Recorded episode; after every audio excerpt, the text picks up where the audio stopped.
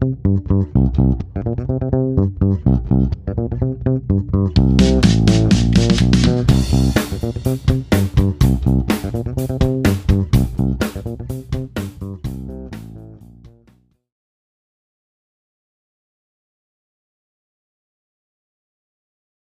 right, everybody, and welcome back to the Flag Hunting Podcast. Bit of a different episode this week with golf, obviously off the schedule uh, here to start September. We got a couple weeks off of golf. Chris will be doing his Darlington breakdown um, and maybe a little playoff preview in a different podcast. But we figured now, given the break in the action, it's a great time to kind of bring on a bit of a more casual episode, bring together um, three guys that we talk about quite a bit on this show um, when we went to the group chat. This is uh, this is exactly what we're talking about. So we got three guys here: Eric, John, and Nick. Uh, that um, we reference all the time. That we we bounce our picks off of, and that we're pretty much in constant communication with. I don't think I talk to anyone else more than I talk to these three guys, at least on like uh, a digital level. So uh, yeah, I'm gonna let these guys kind of go through. We'll start with Eric, then John, then Nick. Uh, kind of give you all um, kind of how we met, short individual intro, where your name it or what your name is, where you're from, and maybe uh, throw in your favorite golfer or NASCAR driver um, to end there. Yeah, so we'll throw it to Eric first. Uh, let him get things started. Yeah, what's up, guys? I'm excited to be here. Uh, thanks for the invitation and joining all that, or whatever people normally say when they join podcasts. It's my my first time, so we'll see that. Um, but anyways, yeah, my name's Eric with an H, E R I C H. All my social media handles have that spelled out with an H uh, just there because people forget. Yeah. Uh, living in Wisconsin, even though I was half family that all came from Illinois, so I like all the Chicago sports teams there. The Cubs, the Bears, the Bulls, Blackhawks, they all suck right now and have nothing to root for. So that's where we turn to to fantasy sports and gambling on NASCAR and golf, all that stuff.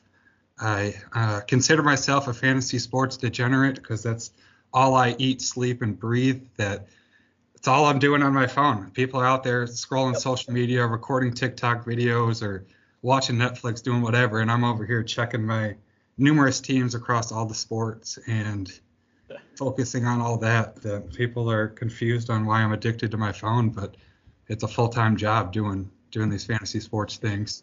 Uh, yep. First met Chris through um, the the Fantasy Footballers podcast. Shout out to them. They do great work there. Found him through the Foot Clan. Joined the Dynasty Football League that Chris and Ian created, and then developed a strong friendship from there. That we've got a, a dynasty league for every major sport out there, and just have continued to grow there, which has been awesome there.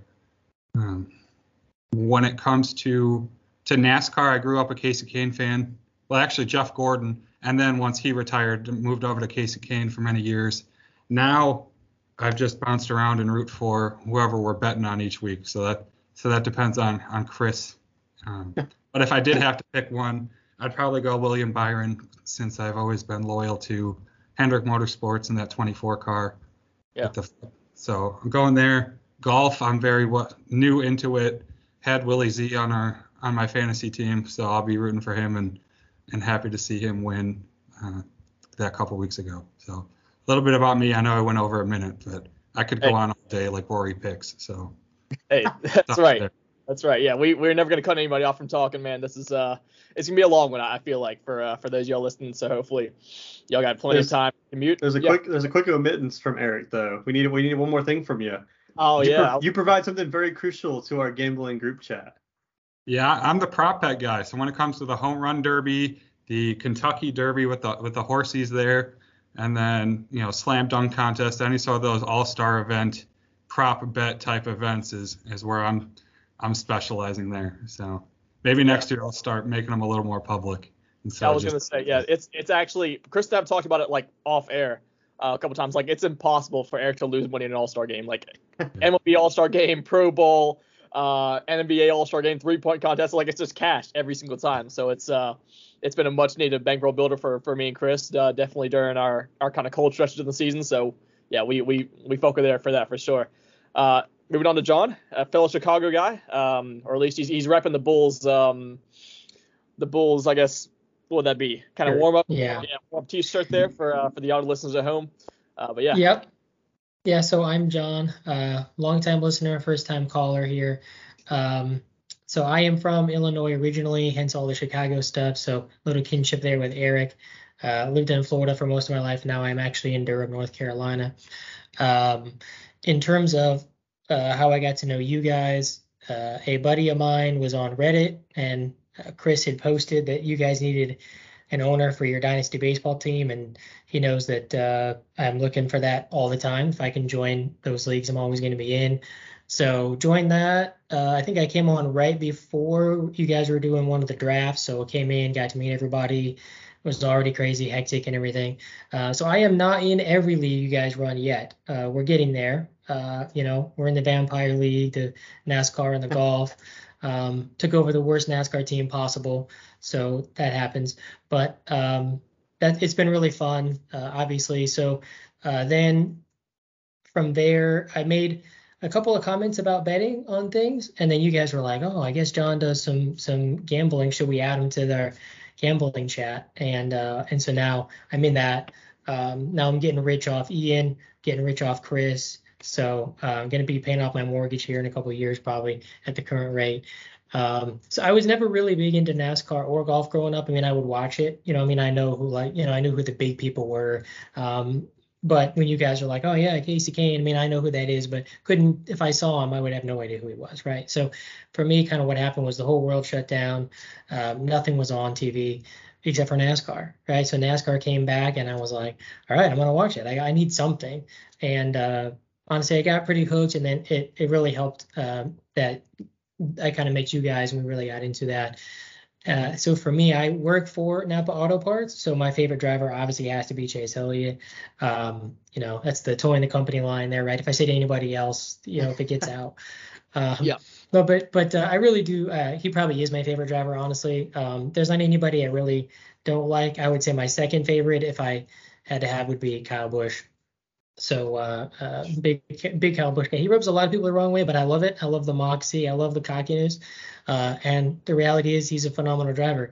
If he sucked, right, then you know we would all hate him for it. But um, and that. So then uh, on the golf side, um, you know my favorite golfer is probably Rory. I mean he's probably everybody's favorite golfer, but um, you know I just the fact that he's a regular sized human and he can drive the ball as far as he does.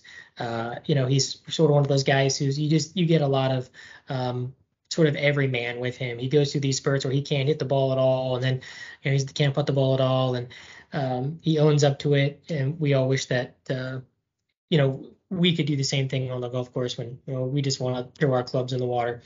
But uh, and I think it's great what he's done. He knows he's the face of the PGA Tour, and I think he's owned up to that. So I really respected him for that. So that's me in a nutshell.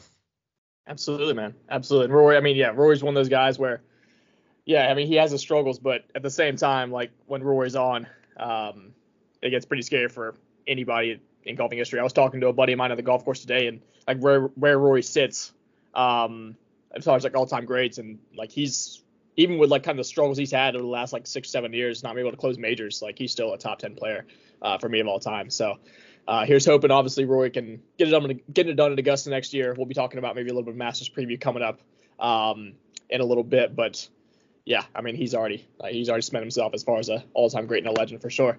And we'll get finally to uh, our boy Nick here, who uh, we've known a little bit longer, and uh, he's got a he's you know he's climbing the ranks just like us in the Twitter sphere um, with his uh, with his pick. So I'll let Nick uh, kind of go through his elevator speech, and we'll actually have a special segment coming up for uh, for kind of Nick and his his uh his journey alongside us in this uh, gambling Twitter space.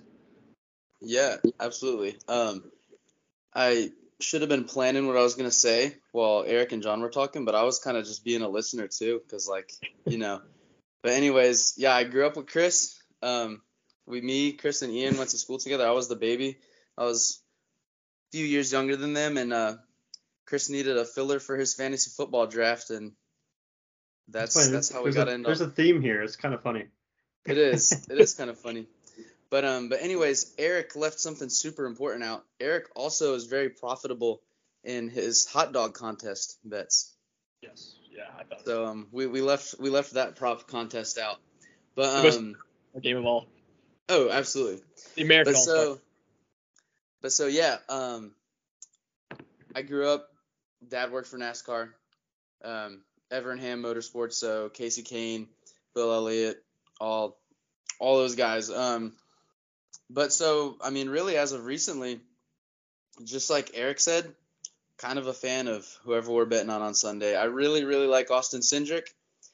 Um, just because going into the 500 this year, naturally that's the one I put the most money down on, and we cashed a big old Austin Cindric ticket, and I go. have him as one of my dynasty drivers too in our fantasy NASCAR league. Like like Eric said, you name it, we do it. Yeah. But um, and Yeah, then Nick- for golf, I, I really like.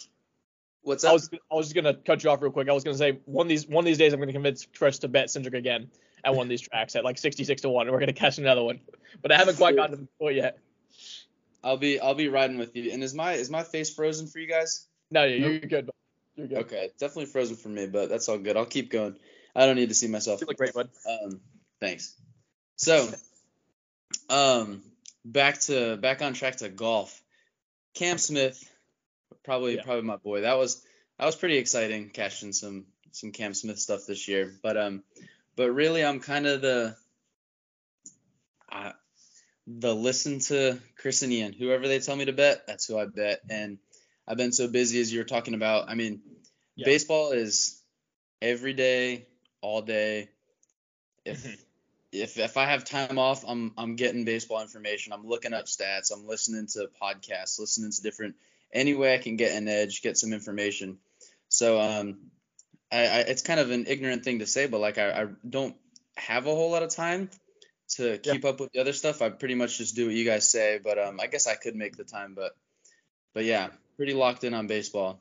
Yeah, for sure, for sure. I mean, and and me and Chris are the same way. I mean, I Nick knows. I mean, we live, eat, breathe, and sleep our respective sports, and we'll get to Nick um and his MLB picks um kind of in the next segment. But I, I did want to kind of jump off of that because I I was very curious to know how flag hunting has kind of changed y'all's like weekly schedules because obviously golf and NASCAR are two as well as baseball are t- uh, three of the um the longest have three of the longest seasons in all the sports. You know, so like for golf, I know we have two weeks off in September, then like a month off in December, and we're pretty much back at it. NASCAR has what like four months off between like November to February or whatnot. So for most of the year, I mean, you, you got, I mean, I know I'm sweating like Tuesday or Thursday morning golf bets, and Chris is, you know, going through practice and qualifying. How is, um, what's your typical schedule look like in terms of like paying? Do you guys not pay attention until the weekend in terms of like golf, or do you guys, uh, are you guys riding from hole one to hole 72? I'm, I'm curious to know like, um, you know, how deep into the minutiae you guys get in terms of these tournaments. Yeah. Uh, so North Carolina, obviously, sports betting, you got to do it offshore, right? But my job, I have a lot of stores I cover in Virginia. And so what I end up having to do is uh, I have to kind of plan it where I know Ian doesn't have his stuff finalized until like Tuesday night. So I have to try to plan a Wednesday trip. And then Nick, excuse me, uh, Chris doesn't always have his NASCAR stuff. So I'm like, well, I don't know. We'll see if I can get back. If not, I'll have to like, you know, do a offshore kind of a thing to try to get that. But um, so for me, it basically meant like from here to the border of Virginia is like an hour. So I'm like, even if I don't have to go to a store that day, here I am driving up here just to get these locked in, and then then I'm following the whole time. Like if the thing is started and I drive it a lot for work, uh, ESPN Plus, throw it on there, right? Because all the tournaments are there. I can listen, I can watch, I can follow along on the app. So um, I follow along on the golf. On NASCAR, most of the time I have to record it on Sunday and watch it on Monday just because Sundays are really busy for me. So usually I'll mute the chat on Sunday so that I don't know who wins. And then uh, I either kind of wake up a winner Monday, you know, Monday or, or I don't. And then I watch the race. Um, so that's how that kind of works out for me. And then with uh, with Nick's stuff, you know, uh, ride every chance that I can. And obviously I'm, I'm a huge baseball guy, so I'm following anyways. So for me, it's easier to follow along with his bets. Eric, you um, I know, I know you, I know Eric works from home quite a bit. I've seen some screenshots of, uh, you know, obviously, you know, Yeah, coincidentally, I, I only work home from Thursday, so so work gave me an option that I could start working one day a week and and going through my calendar and following Yeah. the flag hunting pod. I'm like, oh well, Thursday is that first day where you could really get in there and see, okay, are our bets gonna have a have a chance over the weekend or are we completely out of it? So I picked Thursday and yeah, I get up in the morning and turn on my computer. Then in the background there, you got golf on all day, trying to double dip there. Um, as for the, the podcast, yeah, I, I am fully addicted and looking forward to it. So come Tuesday, Monday morning, Tuesday morning, I'm logging on to the the sports books and looking for what kind of odds are out there and taking a peek at which ones interest me. And then I'm waiting for you guys to give us our, our insider access previews of, of who you're thinking, who you're leaning there. And then ultimately, if, if you send that card out early, Ian, then I'm trying to get them right away before the odds drop throughout the week goes on. So I'm always looking forward to that. And then come NASCAR, I, I have ideas in my head, but then first thing Wednesday morning, I got that hour commute to work going into the office. So I, am looking forward to listening to the podcast right away Wednesday morning. And then after I get done and have an idea for Chris's leans or picks that are there, then I'm logging in, entering those right away. So definitely look forward to listening to the podcast every week. Have a lot of fun with that. Gives me a break from all the fantasy football and other fantasy sports podcasts that I have on the rotation and going there and full tank Phil. I listen to him, so shout out to, to everything he's doing there. The Wednesday night, the Twitter Spaces show that Derek puts on. Uh, yep. you, usually try and make that and then, like I said, Thursday mornings I'm at ho- mostly remote watching there on ESPN Plus or whoever has it on. And then from there, I'm usually dialed out on golf until Sunday afternoon when we're really sweating a good one, trying to flip between the NASCAR race and golf. Yeah. And, uh, not going to shout out Viktor Hovland because he's screwed me plenty of times on on what is it Thrive after you guys had that Thrive promotion. I, have done that. So usually I only do Thursdays because it's a little more unpredictable and fun. And, and I've had a lot of sweat in there thanks to you guys and getting some leans there after listening to the usually after listening to the podcast and getting Ian's analysis on on the weather conditions and how he thinks different guys will will golf. Then I go and make my picks and uh, yeah, big big middle finger to to Viktor Hovland, even though I even though I still love the guy. So it's yeah. it's all fun.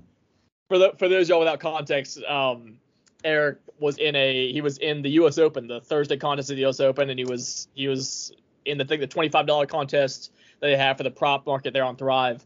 I think he was sitting what top three or top five. Was, he was. Yeah, I was sitting second, gonna cash yeah. in like nine hundred dollars, and then yeah.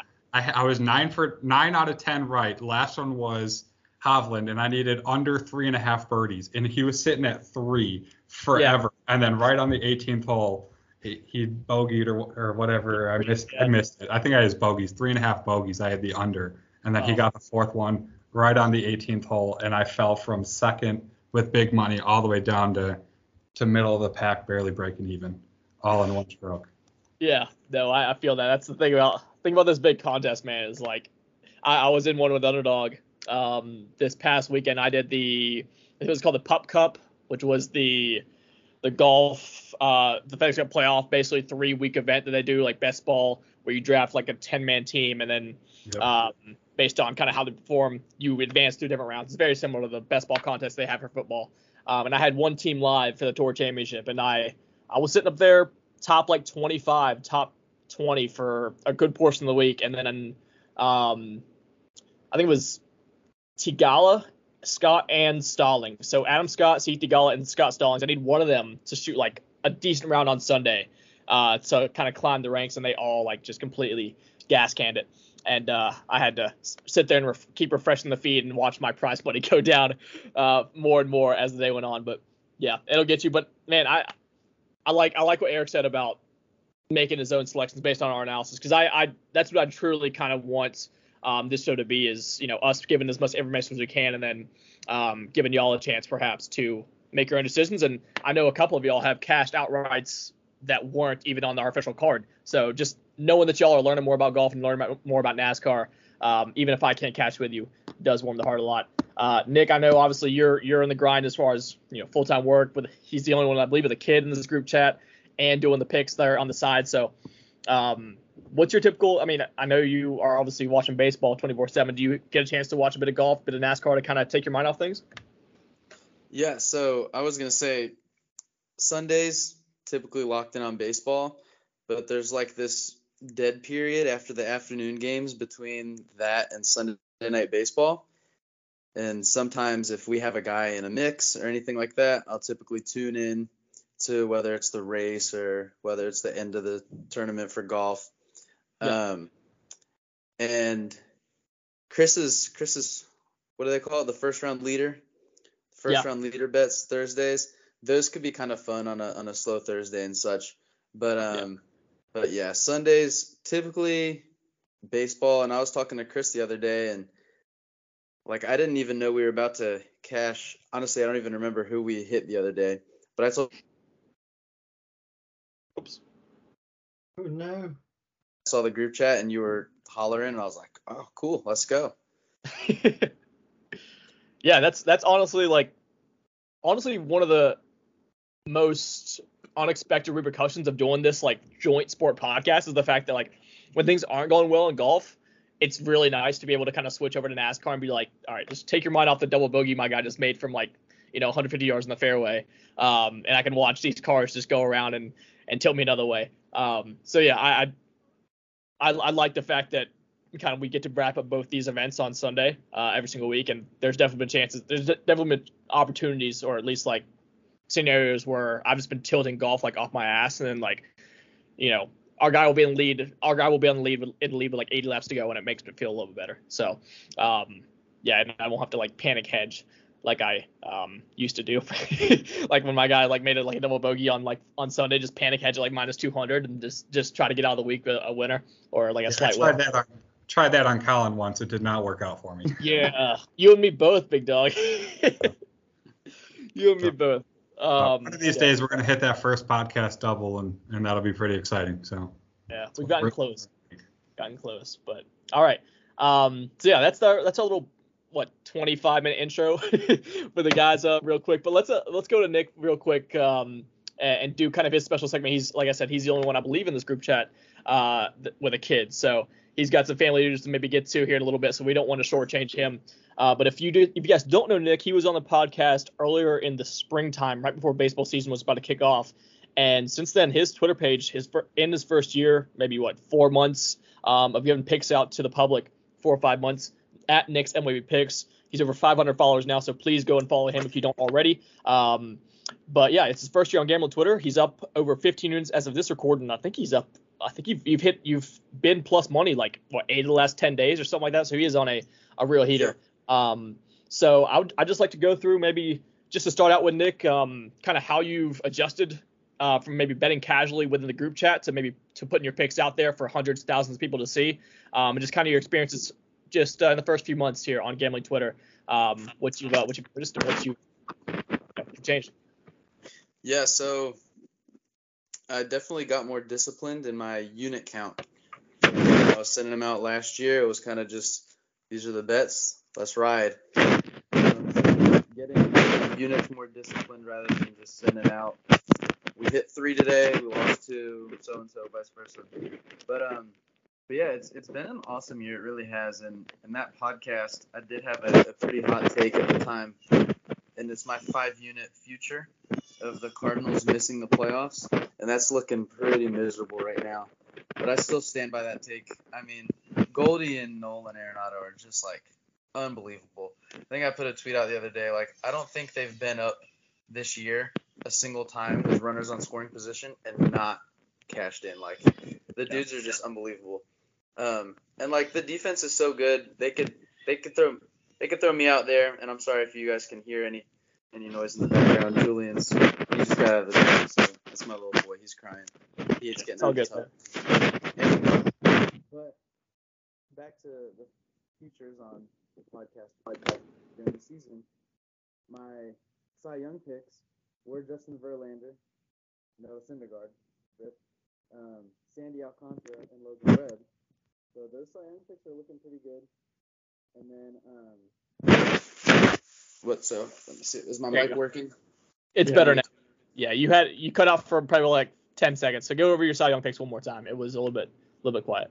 Okay. So my Cy Young picks: Verlander, Syndergaard, Alcantara, and Logan Webb. So Verlander and Alcantara are looking great. Um, I Mhm. also bet on Julio Julio Rodriguez to win the American League Rookie of the Year, and um, Jeremy Pena is my second. So that's not great. But um, I mean, he's going up. But yeah, anyways, futures are looking good aside from my miserable Cardinals take. But um, but so it's been a it's been a really fun year though, and Yeah. um, I'm loving it right now. It's been a really fun two weeks. Yeah, for sure. And uh, and obviously Nick's like he's right in the middle. I mean, we got like 30, 40 games left in the MLB season, so he's he's right in the middle of everything. Maybe we'll have him on um, to maybe recap the season uh, at a later date. But yeah, he's he's right in the middle of it, and you know I know for a fact that he puts in as much work as anybody when it comes to when it comes to finding these splits and finding these uh, different markets and the edges that that are available on the odds board.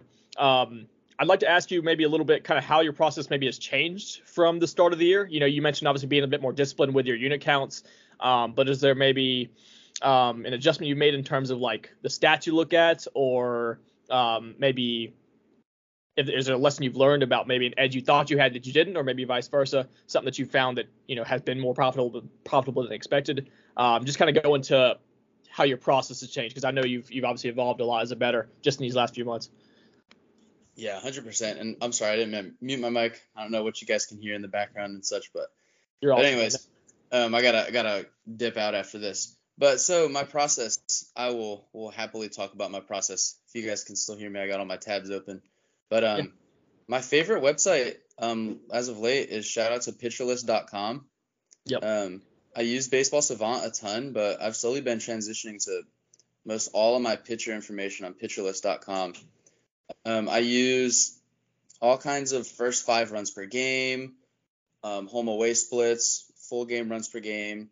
I love using Fangraphs, um, K percentage, and I use Pitcher List for K percentage, swinging strike rate, um, called strikes whiff percentage, all kinds of things like that for my K props.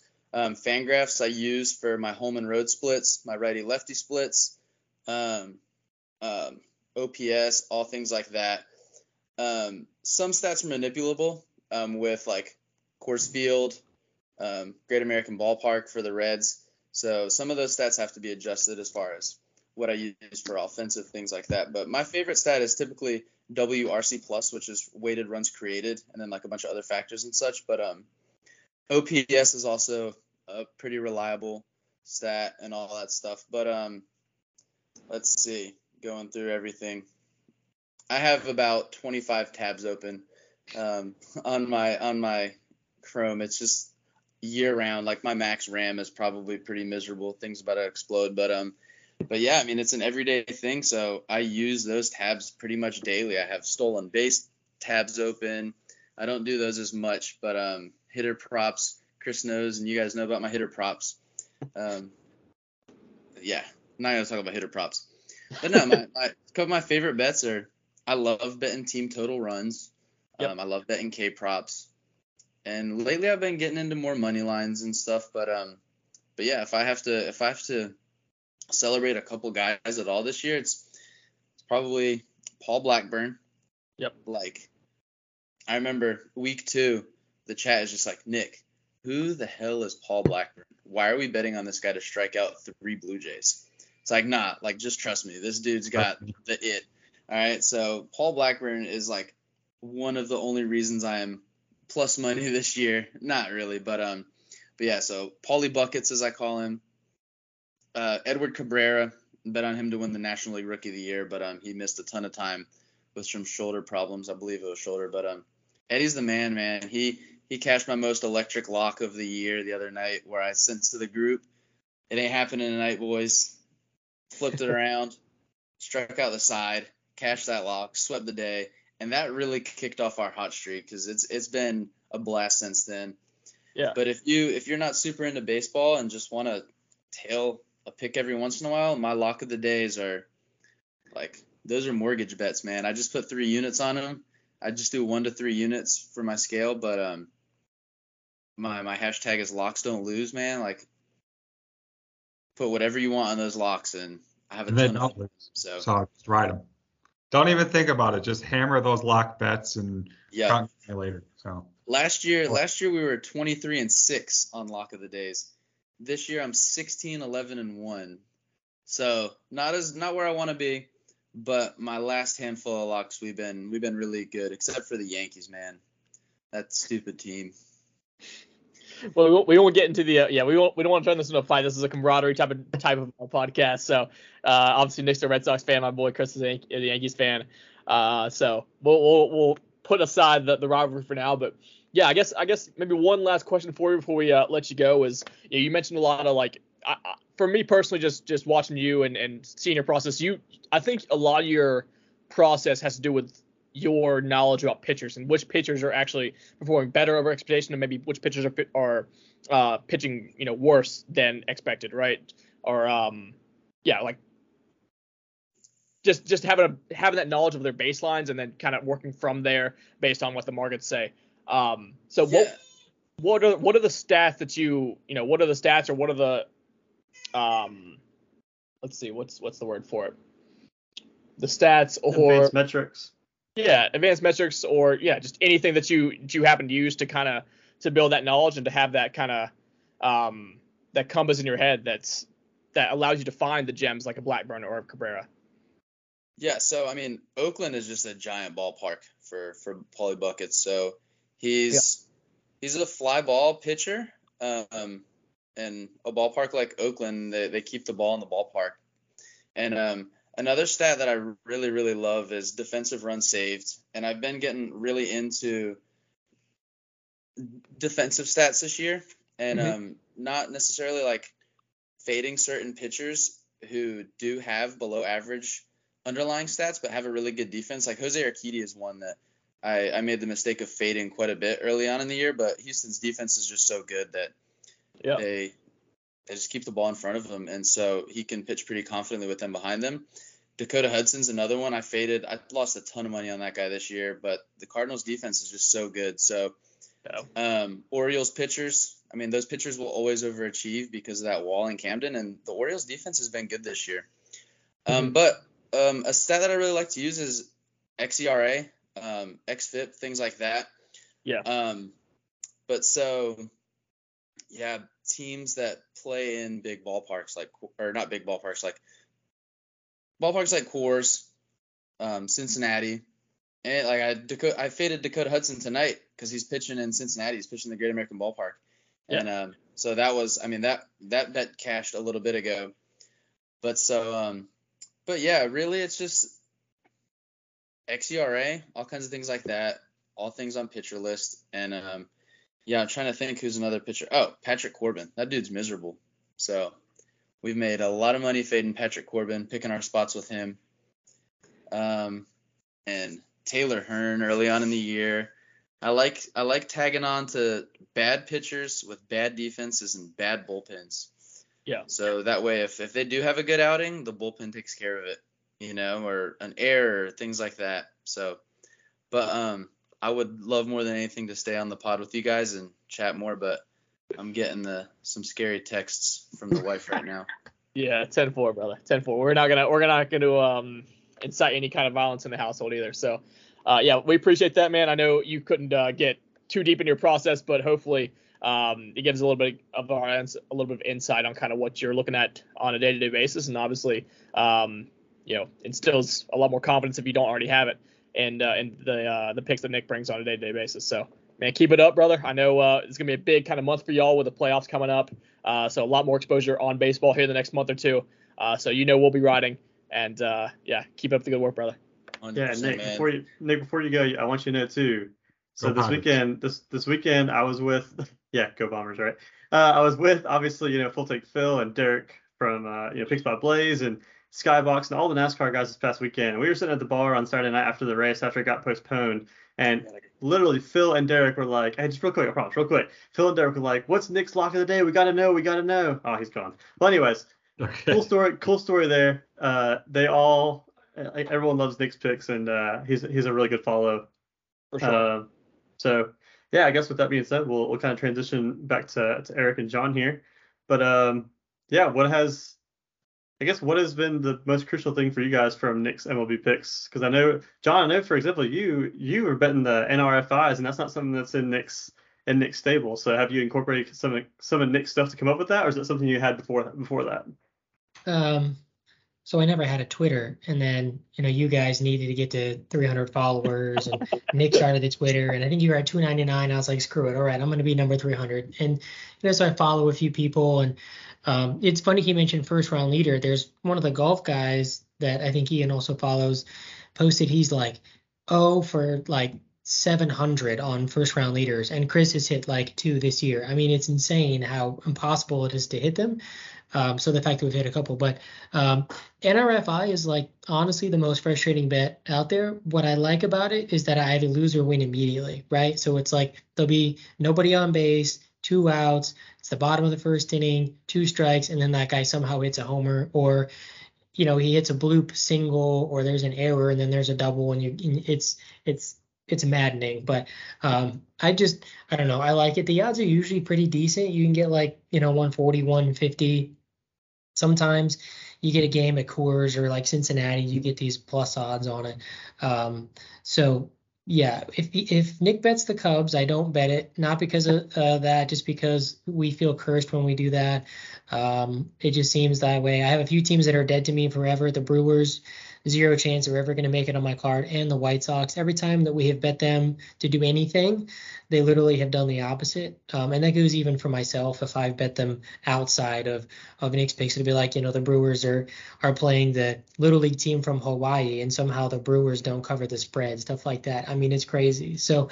Um, yeah, I don't have all. I don't dive into the metrics the way he does. Uh, for me, a lot of it is um, I just I happen to know a lot of baseball. I know the stuff that he's pulling from, um, and I'll use some of his knowledge to kind of look.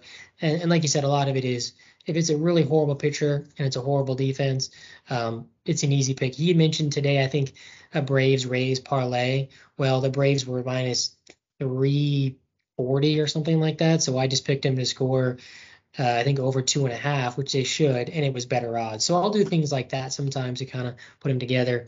Um, but the death of my betting is always a parlay. I just can't stay away, man. I I, I just straight straight. I'm, I'm kind of like Ian, man. You know these straight bets of like minus 140 and minus one. I just can't do it. I'm like I okay, I put 10 bucks on it and I win eight. I win seven, like you know five. I don't.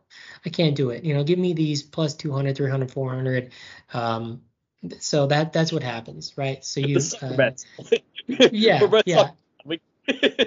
yeah, and so for me, like when I first signed up for, um, I think it was on FanDuel, like I just had just started, and like the first night I won, I hundred dollar parlay, and I'm like, this is easy, like we're gonna make so much money, right? And then you realize that that's a sucker bet, and all you end up doing is maybe breaking even, if not losing money. But um, when it comes to baseball, yeah, I don't, I don't have anywhere near the the time um, to or or the desire. I mean, really, what Nick does to do it every day is awesome. Kudos to him. Seriously, follow him because just the work he puts in uh, is incredible. Yeah. Yeah, I like tailing Nick early in the week to get some extra bullets there for the, the golf and NASCAR picks once once we're there later in the week. So that's usually when I focus in on that, and then I use up all my money that later in the week I don't have the the funds to continue to tail them until after the after the race and after golf there. But a lot of fun. I really enjoy his his K props because then I can spin those onto PrizePicks and do their their over under parlay type style where you're you're hitting bigger odds than if you parlay them in normal sports books. So that's usually what I'm looking for for Nick is getting in on those those K props and and anytime it's a lock, I, I have to find a way to to ride with it. So dig some dig some coins underneath the couch cushions because uh, yeah, he's had he's had a crazy record when it comes to those three unit plays for sure. Um, all right, yeah. So that, that covers our, our kind of next MLB picks. Like I said, follow him at uh, Nick's MLB picks on Twitter. Uh, he is very very steadily growing uh, as to into one of kind of the one of the hallmarks of baseball Twitter. I've seen him get a lot of engagement in his last few tweets, and obviously it's a perfect time considering uh, the run he's, he's been on. His wives is giving him a hard time. yeah, I, I was gonna bring that up uh, to him if he he didn't have to go already. But yeah, he's uh he's becoming a, already a lightning rod of controversy, which is something I can't possibly I can't personally say. I can't. I don't think me and Chris have had have had uh. I don't really want to. I don't really want to. Well, you know what's funny about this though? I wanted to bring it up and I wanted to tell Nick this too because I was telling Full Tank Phil since I was with him this past weekend. And I was telling him the story about this happening because Nick didn't really go public with it necessarily. And Phil, man, Phil was like, "That's my dream He's like, I want to go viral. He's like, could you imagine a NASCAR wife like calling me out and I just get all the exposure from it? And I'm like, you know, that's a spin I never thought about. Yeah. I mean, if you're gonna have a hater, you might as well just make it like the most high-profile hater of all time. You know what I mean? Because we've we've had our fair share of, of tough comments uh, on Twitter, but hey, Nick takes the cake with with Carlos Rodón's wife calling him out over uh, calling her husband a scrub. Um, but if you know Nick, if you know Nick, like he calls everybody a scrub. So like, if you if he like loses a bet, like you're just dead to him for like at least three or four days. Um, but yeah, that was that was that was fucking content for sure. Um, but yeah, Chris, do you want do you want to go ahead and go into the NASCAR preview, or I've got a I've got a couple maybe improv PGA awards to give out if uh, if you want to go that direction. Let's go PGA. Yeah, let's do that. Okay. Before we do that, I got I got a question for John, real quick. There. Yeah. That that John's pretty public on being a Bears fan, but all I see in his background is this big old Packers helmet. So I, I got to hear some sort of good story that that's signed by Brett Favre or, or something big to to be a Bears fan, repping repping Packers gear in the background. Yeah, it is signed by Brett Favre, so there you go. Oh wow. Yeah, yeah, easy, easy enough. Yeah, so uh, you got on the wall. Um, th- that is Emmitt Smith. That's uh, Brett Favre up there, and then the jerseys aren't hung yet. But uh, don't worry, Sweetness he'll be right here behind me once we get him hung. So uh, the Sweetness jersey, but uh, yeah, just at the moment is uh, is not hung. Yeah. So we're we're Yeah, we're and by going- the way, on on PGA betting, uh, up 300 units, and uh, thanks to uh, Mr. Ian. So kudos to you, sir. Uh, unfortunately, for whatever reason, uh, my bet for Cantlay didn't take, so I didn't actually win on Cantlay when you guys did. I don't know what happened. I had JT and everything, and I thought I won, and then I guess there was some like error where it didn't place or whatever else. But that's okay because I did win KH Lee impromptu. Shout out to Eric on that one. That's and, uh, Yep. yep, yep. And then I did win Sam Burns um, on a on one of them. So, uh, but all in all, um, awesome. Uh, probably gonna bought my unit size next year for for golf uh, specifically. Um, and uh, and NASCAR, I remember there was a free Daytona 500 bet where you bet uh, 25 bucks and you get it back if they, um, or no matter what, win or lose and wanted to hit something nice. So I remember I, I reached out to Chris and he said, well, Justin Haley, he's got a huge, you know, track record there and everything. And we had a bet on Cindric. I just had a much smaller bet on Cindric. So I remember being happy that I had won, but really upset that I could have had $25 at like whatever he was at. I mean, it would have been ridiculous. So Yeah. I was kind of mad about that. But obviously, overall, really happy. Uh, and happy that we were all on Tyler Reddick when he got his first win. So a couple of NASCAR highlights. For That was sure. there. That one. That was fun. Yeah. He was Road America. I forgot about that. Yeah. Shout out to Eric, man. He he willed it to he willed it to fucking victory. That was that was one of the best I think flag hunting moments of the year so far was was Reddick getting his first win because that's something I really like about like kind of outright golf betting, outright NASCAR betting is like like for me like if if it comes to like betting football or baseball or basketball, right? Like an individual game in the in the grand scheme of things doesn't mean a whole lot, you know, to like to these individual players, but like you can see like when Reddick won Road America, like that meant something to him. Like getting that first win for RCR, getting that first win in the Cup Series. Like when Will Zalatoris wins in Memphis and like gets his first PGA Tour win, like that means something and like it, it shapes the trajectory of these guys' careers. And that's something that I uh, certainly don't take for granted is like kind of being a co-pilot a little bit on on these guys' journey to becoming the players that they they end up becoming. So um, yeah, Reddick winning there was awesome. And then again, shout out to Eric. I mean, um, John mentioned earlier, but I mean Reddick or um, Eric just casually mentioned KH Lee 50 to 1 like Sunday morning of the uh, Byron Nelson. He was like four or five shots back, and I was like, you know what, my budget's already spent. I've uh, I've got Munoz up there in the in the tie for the lead or whatever, so I'm gonna gonna pass on that. But good luck. And then the entire day, I just saw KH Lee's odds go from like 50 to 28 to 25 to 18 to to like 10 to five. And I was like, well, if it's gonna happen, I'm happy for Eric. Um, and yeah, KH got it done, which is just insane. When I get when he gets hot, man, it's just it's he just fucking makes birdies like a motherfucker. So, um, yeah, KH Lee, uh, Eric's officially Eric's boy. Definitely your most profitable golfer, right, bud? Yep. Oh, by far, it's not even close.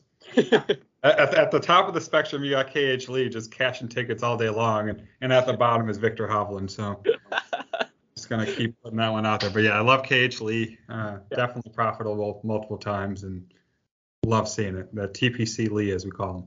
TPC Lee. That is the that's the homie uh, right there. So I know he catched a first round leader ticket for for uh, for a lot of people in Phoenix as well. So TPC Scottsdale, TPC Craig Ranch doesn't matter. Bet KH Lee. Um, so yeah, let's let's kind of go into my little uh, improv segment here. It's the PGA Awards show. So kind of with the uh, 22 season being over as of last weekend, um, they're obviously the two awards the PGA Tour gives out, the Player of the Year and the Rookie of the Year, are pretty, I would say, unanimously already decided. The Player of the Year obviously going to be Scheffler.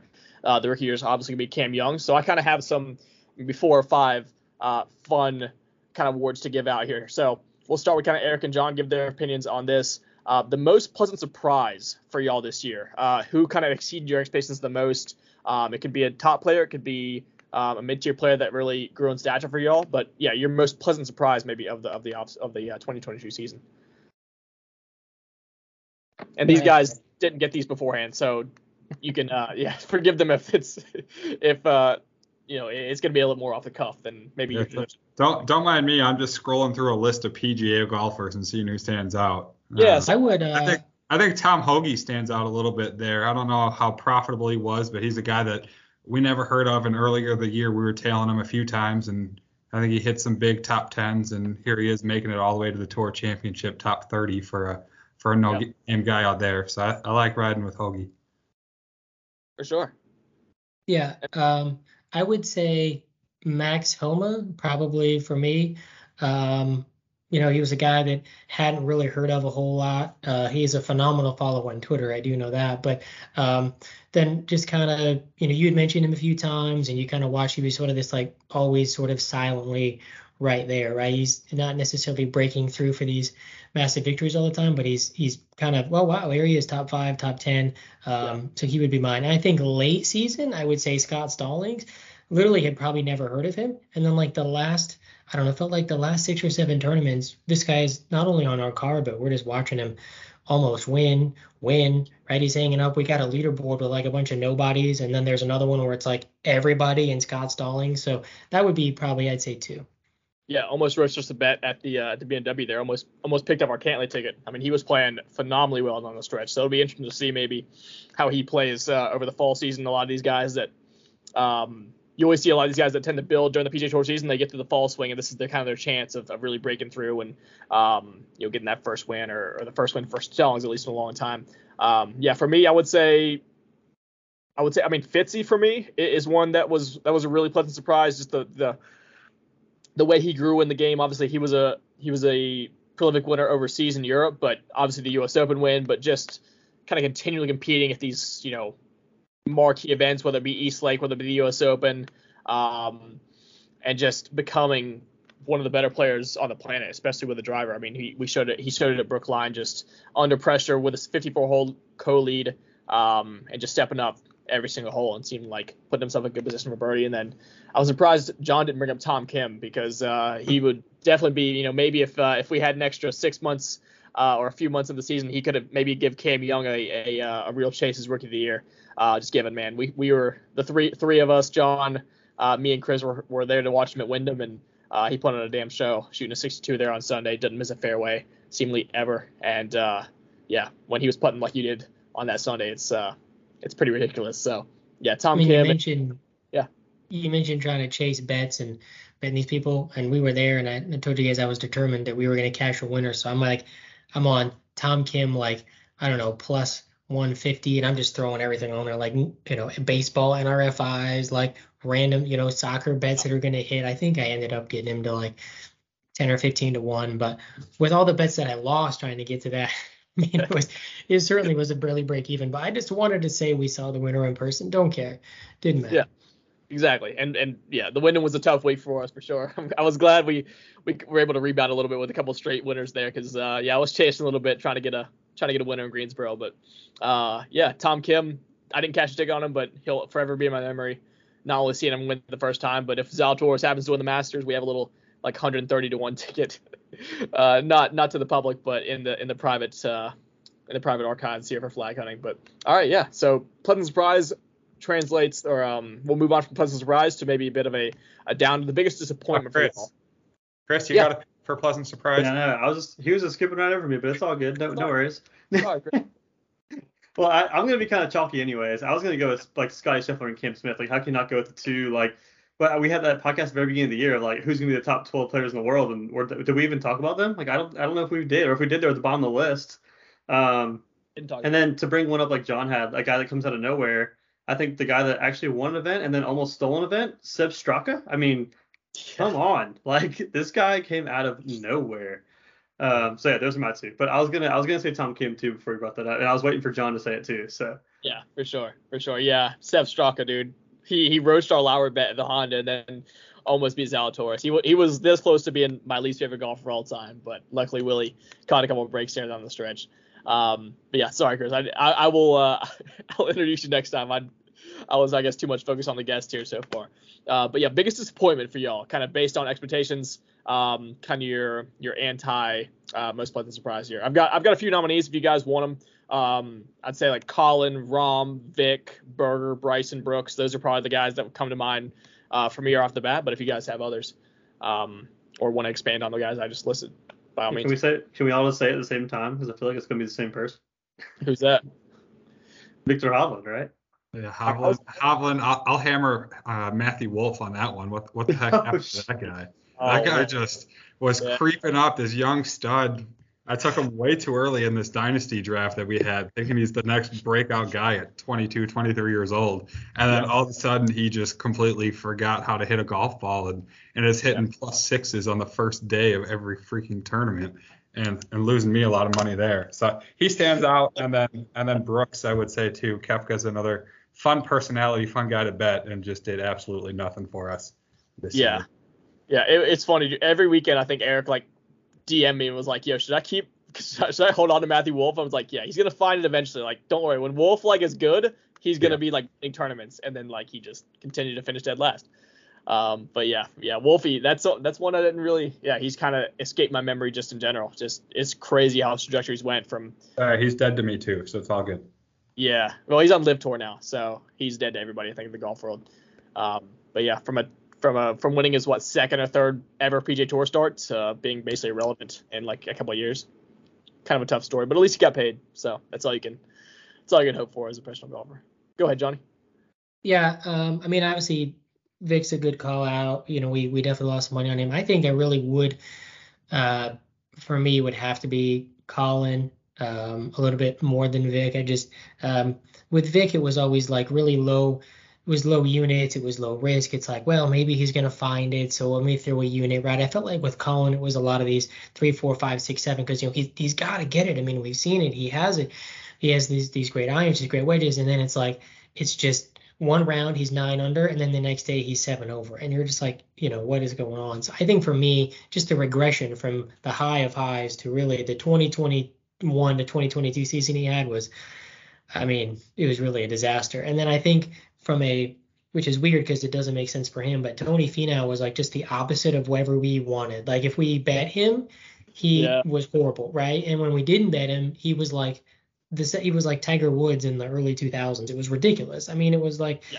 the most frustrating guy possible to pin down, you know. And then it's like he wins one, and then all of a sudden he's like 12 to one. You're like, dude, he's Tony Finau. I'm not betting him at 12 to one. Like, what are you doing? And then he goes and wins again. You're like, oh, what the fuck? So Yeah. um, I would say Colin definitely was like had an absolute horrendous year, but from a betting standpoint, Tony Finau just we could not pin that guy down. Yeah, that's a really good call. Um, I keep I keep having to remind these guys that like Viktor Hovland like cashed us a ticket in the fall. So I'm I'm personally plus money on Vic and Eric. I'm I'm sorry. I'm sorry you had to endure the the Thursday at the U.S. Open. We were all obviously pulling for that ticket to come through. But um, yeah, I mean, I, I I think Viktor honestly, yeah, he didn't have a great like kind of three month stretch there, but he was the best ball shark on the planet for a good like four months there to start the 2022 season. So obviously had a was in the final group of St Andrews there. So I mean, he had enough flashes to where I wouldn't really consider him the biggest disappointment. Yeah, for me, it's absolutely Colin. Like Colin, for me, just based on you know the, the podcast that Chris alluded to earlier to start kind of the new year at 2022.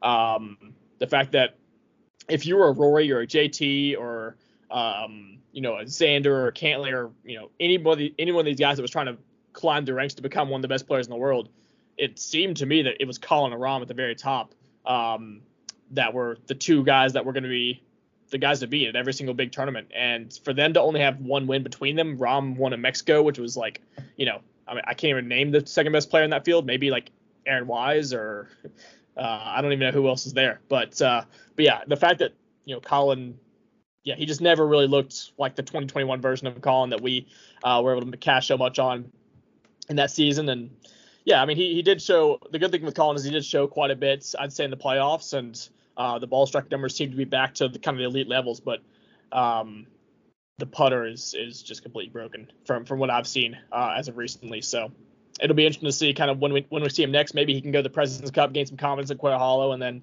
carry that on from there. But uh, yeah, Colin, I would have bet a lot of money that he was going to win over half a tournament this year, and uh, obviously not only didn't win half didn't win a tournament, but really never felt like he was going to win a tournament. You know, he finished second a couple times, but never. Uh, they always felt like kind of backdoor. Um, you know, vanity second places more so than like a like an actual uh, shot of contention. So yeah, more Morikawa for me. I echo everything John said. Yeah, I, I pretty much already said it. It is Vic for me. I mean, like you might you might be plus money on Vic. I am not plus money on Vic. do you Um, do what? You bet Viktor every week? Not every week, but in the beginning of the season, I was betting him just about. Yeah. Uh, I mean, because yeah, I mean, like, come on, like we Yeah. talked about, like I know we keep referencing this, but like coming in the year, like we talked about, you know, Colin, Rahm, and Vic being like the top three guys, like, and two of those three are are, are not even relevant right now. So like, Yeah. okay, I know that's a little harsh, but you know, you get the point. Um, They're outside the top three in the world for sure. and then I mean, I guess I guess I kind of also have to tack on with Colin as well because and Ian, you're gonna tell me out the event names here, but back in the fall was probably my worst break of all time, where we had Colin to win two straight events, and he was gonna become the world number one. And coming into Sunday, he was up by what five, six Five. strokes. Yeah. And it was gonna be my biggest payout ever, probably still to this day, and choked it all away. So I don't know if that's a question coming up for you. It might be, but Colin, uh, Colin was he hurt my pride a lot very early on because of that. Yeah, man, that was that was a tough Sunday. I, I've I've mentioned this on Twitter. That was probably the worst Sunday I've ever had in golf betting. Uh, so, but this is not a downer podcast, so we're gonna we're gonna, we're gonna move on from that uh, unless y'all have something to add. But we'll we'll go into your favorite win of the season. So either either personally, like you're a fan of this guy and you know you're happy he won this particular event, or obviously we catch a ticket on him and this sticks out to you as far as like a, a big hallmark win or something that you particularly enjoyed the the coverage of the, the sweat uh, going into this. I- I'll go with the obvious one of that that first big TPC Lee Lee hit that we had. I mean, technically it was last season, but that's when the the chat was first getting strong, and I don't know if that was a pod if we had the podcast yet or not. But that's right. one back when I was a little more naive with my bets of of hitting bigger bet totals, and not knowing really having a strategy yet. And whenever Ian has those live ads, you, you got to jump on them right away. And we got KH Leo 150 to one, and you know threw a couple dollars on it, thinking that there's no way this is ever going to hit, but you got to be in it to win it. And then sure enough, here he is going off and and hitting that big winner. So I think Yeah. for someone who's new into sports gambling and and really at that point just getting into the PGA and golf to to a huge hit a huge winner from like that is is one I'll never forget, and KH will always have a place in my heart. So There you go. Yeah, you always remember it first. You always remember first. I mean, call, the reason. I mean, I tell this. I tell this to Chris all the time. Like the reason I'm, like even in golf betting in general, like it's because Colin Morikawa won the PGA Championship at 35 to one, and that was like, that was kind of the first few months I was into golf betting, and I'd built my bankroll enough to where I was like, it's the first major I'm ever gonna bet. I'm gonna increase my unit sizes. I'm gonna bet this pretty big, and then to see Colin obviously win his first major and uh, cash a big ticket for me, like that's that'll always hold a special place in my heart. And um, like I said, that's kind of one of the things about golf betting is like the wins do tend to stick out. I think a bit more than like other sports, just because and NASCAR as well, just because you can cash, uh, you know, 10, 20, 30, 40 to one routinely um, every single week. Guys are, are hitting at big numbers, so um, yeah, it, it does. It does. It, it's harder, obviously, to hit, and I think it's harder, obviously, to hit it outright in golf than maybe another sport. But when you do hit, it, it carries a bit, bit of extra weight. So yeah, Colin, TB Lee, always going to be podcast favorites for sure. Yeah, um, I would say, you know, so I keep I keep track of the ones. Uh, so one twice on Cam, and then one twice with uh, with Burnsy. So those two Yep. will always kind of have a place in my heart. But um, I think probably the very the very first one. I mean, you said right, you always remember the first, which would have been for me. I wasn't in wasn't around yet when you had the live ad on uh, on Lee. So my first big one would have been Cam Smith, and I had him at 45 to one because I parlayed him with the Bruins, and I remember it got delayed, right? So we we were we had we had Monday golf.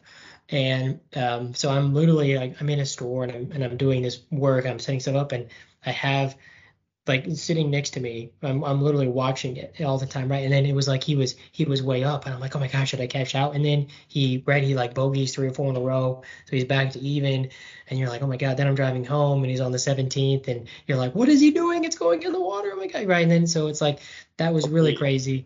Um, so I would say that one is it, from a from a pure uh, dollar standpoint, it was the biggest one I've had, um, just because it was 45 to one, right? Um, and then second would really be uh, would really be watching Willie gut it out and be able to win that. I mean, I've never been more nervous watching anything. Um, you know, I mean, maybe the 2016 World Series, I would say probably um, would probably be only thing ahead of that. But um, it was, just, I mean, it was just nuts, right? Then he hits it in that person's yard next to the fence, and you're like, this is this is over, right? And then you know, and then uh, it was your Sepp hits it like three feet to the hole, and you're like, yeah, it's just oh, it was crazy. So I would say both of those. Yeah. I was screaming at the TV, telling him not to hit it off of the the concrete wall right there next to the water, whatever you want to call that and just told him to take the drop on that yeah. last hole. And I was yeah. like freaking out, like, why are you wasting so much time trying to think of this? Just take the free shot. And, yeah. and luckily he came to his senses and did. But I remember screaming at the TV, all worked up there. And then John, speaking of cash outs, don't do it. So I, I didn't tell you guys yet, but I did have Rory nine to one pre-tournament last weekend, and then cashed out like Friday when he was like eight strokes back, not oh, looking into it so I cashed out pennies on the dollars just to get a few units back. And then, well, here we are. He, he came back and won, and I, I missed out on that. So as tempting as it is to cash out, don't freaking do it. I always I always say you bet the guys for a reason, right? You you have that inherent belief they're gonna get it done. So like that's why I'm anti-hedge most of the time. Like if my guy's in the mix, like I trust I I wouldn't make the bet if I didn't trust that he was able to win the tournament. So you know sometimes yeah it sucks whenever your guy comes up a shot short or losing the playoff and you could have hedged out. But more often than not, I'm I'm okay just letting it ride and um, allowing the chips to fall where they may. Because over the course of the season, you know, if I keep getting guys in the mix, my motto is like water will water will find its level over the course of the season, and you know we'll we'll have some heartbreak, but we'll have hopefully just as much uh, triumph as well. Christopher, favorite win? Yeah, John's John's not gonna like this one, but my favorite is Matty Fitzpatrick. But I know John wasn't on with us for that one. Um, yeah, I think that was my favorite just because I have been trying to convince you to bet Matty Fitz for like a month before that, and then all of a sudden you're like, "Hey, we're gonna bet a Matty Fitzpatrick 50 to one future at the U.S. Open," and I'm like, "Yeah, sure, let's do it." and then he then he then he cashes. Yeah, yeah, that was that was a sick Sunday too. That was such so, a sick Sunday. The worst part about that is I had Scotty Scheffler and Will Zalatoris and not oh. Fitzpatrick. And like I remember I was at a Durham Bulls game and yeah. while it was finishing up, and I'm literally like trying to refresh, I'm trying to watch it, and I had two of the three, and the one guy I don't have, I would have, it was like seven hundred dollars on Scotty, it would have been like eight hundred bucks on Willie Z, and I'm like, what the, so yeah, so Matt Fitzpatrick, sorry, but he will be my Viktor Hovland. He will probably, I don't know if I'll ever be able to bet that guy, so. Yeah, it's um yeah, I'm, uh, yeah, that's tough. That's tough. But I mean, like, like I, like you said earlier, you had a couple without us, and um, that's just how it goes. You know, sometimes. I mean, I, I, I don't know. Did you bet Burns pre-tournament, or did you find him live? At the um, I had bet him pre-tournament. You bet him pre-tournament. Yeah, yeah when he beat Scotty in the playoff. Yeah. Yeah, that was a hell of a ride on Sunday for you then. Uh, it was it was nuts. I was at a buddy's house and I'm like literally on my you know my app. I'm like, oh my god, there's no way he's gonna make this. He's in the playoff, and then he sinks the putt, and I'm like, holy shit, oh. that's crazy. Yeah. Dude. Yeah. Yeah. 60 foot putt. He's like, no big deal. I got it. Yeah. He's right in the middle. yeah. What a sick human. What a sick human. Yeah, Burns. I, I, love Sammy. I mean, he's he's he obviously held that clutch putt for us all as well as the, at the Valspar against Davis Riley. So uh, he has a knack for it, man. 40 feet, just in the playoff, just no problem. Just uh, let's go home. And uh, finally, maybe a bit of a softball here. Kind of what tournament are you most excited to go back to next year? What tournament are you looking forward to on the upcoming PGA Tour schedule? You could say a major, you could say um, any kind of regular PGA Tour stop, or whatever you want. You can obviously uh, give maybe some early leans on a on a particular tournament if you have gotten that far in the process. But um, yeah, I'll throw it out to y'all. Kind of what what's uh, caught your interest here um, as we, you know, we're two weeks away from the Fortinet Championship and the start of 2023. Next year is a a ride. Well, what's the what's the USA versus England one or Europe one? Is that the Ryder Cup or what is that? Yeah. Uh, yeah. So I'm looking forward to that. That's every other year, right? It is. It Yeah, we, I had a lot of fun watching that last year. Um, sure. Kicking myself in the rear end since it was out here at Whistling Straits in, in Wisconsin, and, and I did not plan accordingly and go. So if we ever end up at Whistling Straits again, I'll, I'll definitely be there.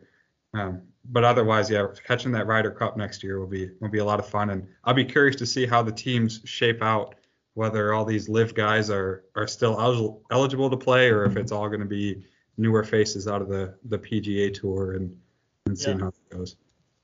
Yeah, really true. And uh, I mean, to be fair, I'm um, I mean, we we have the Presidents Cup coming to Charlotte here in about three weeks, and it's a little bit dicey whether I'm going to make it either. Going, uh, I'll, I'll be doing a little move down here in the next couple weeks. So I'm I'm, I'm going to try to get up to Charlotte maybe and, and catch a day or two. But yeah, um, the good news is Eric that North Carolina, I know at least holds or is hosting two majors in 2024 and 2025. We have Pinehurst uh, for the U.S. Open in 24, and we have Quail Hollow for the PGA in 25. So uh, if there's ever a time for a big group meetup, uh, Hmm. I know I will be there. I don't care what's happening. So even if it's just a two-man show, me and Eric can go out in the town in Charlotte and uh, and catch up on some memories from our mi- missed Ryder Cup.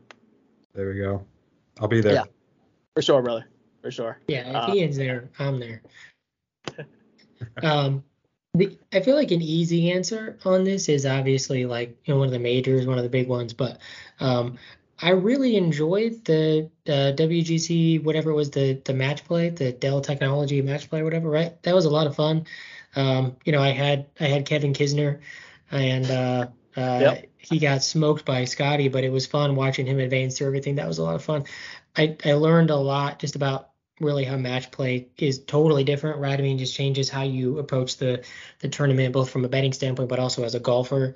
Um, it's not about the score; just got to be you. So, right, if you shank one in the water, great. Looks like I'm laying it up.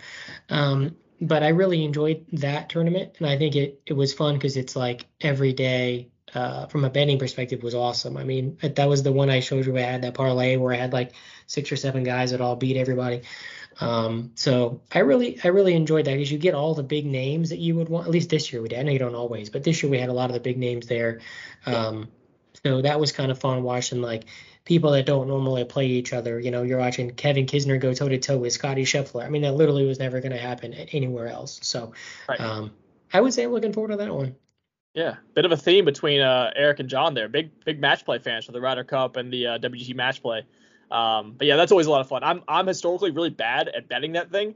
Um, I don't think I've ever had a guy like in the finals uh, in like three years of betting it. But yeah, I'm glad you, I'm glad John obviously was able to get Kisner without me and then uh, you know ride him all the way to the finals. So yeah, it's it's always a really fun tournament. Me and Chris do the bracket for that as well. So um, it's right next to March Madness, so it's kind of golf's answer to that. But uh, yeah, that's a good answer. I didn't really think about that one, but yeah, certainly that's that's one of the marquee events for us uh, coming up.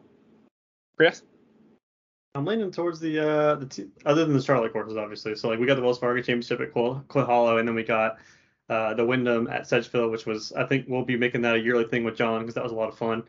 Um, but other than those two, man, I think the two that stick out to me that I had a lot of fun with this year was TPC Scottsdale and TPC Sawgrass, like the TPC courses. Like those are two fun ones. The the Phoenix Open, the Players. And I haven't told Ian this yet, but I had a conversation with Mark at Skybox. He lives in Ponte Vedra, and he was saying, "Hey, mark your calendar off for uh, for March 20, uh, tw- or, or sorry, March, what's the, was it March 9th and 12th? Yeah. Um, he's, he might be planning a little voice trip. So, uh, I think I have to look for, I think I have to look forward to that one just for that reason. yeah, I'll be three hours down the road down there in Fort Pierce, so I will uh I will likely be down there too. I've got a couple of family members down in Jacksonville.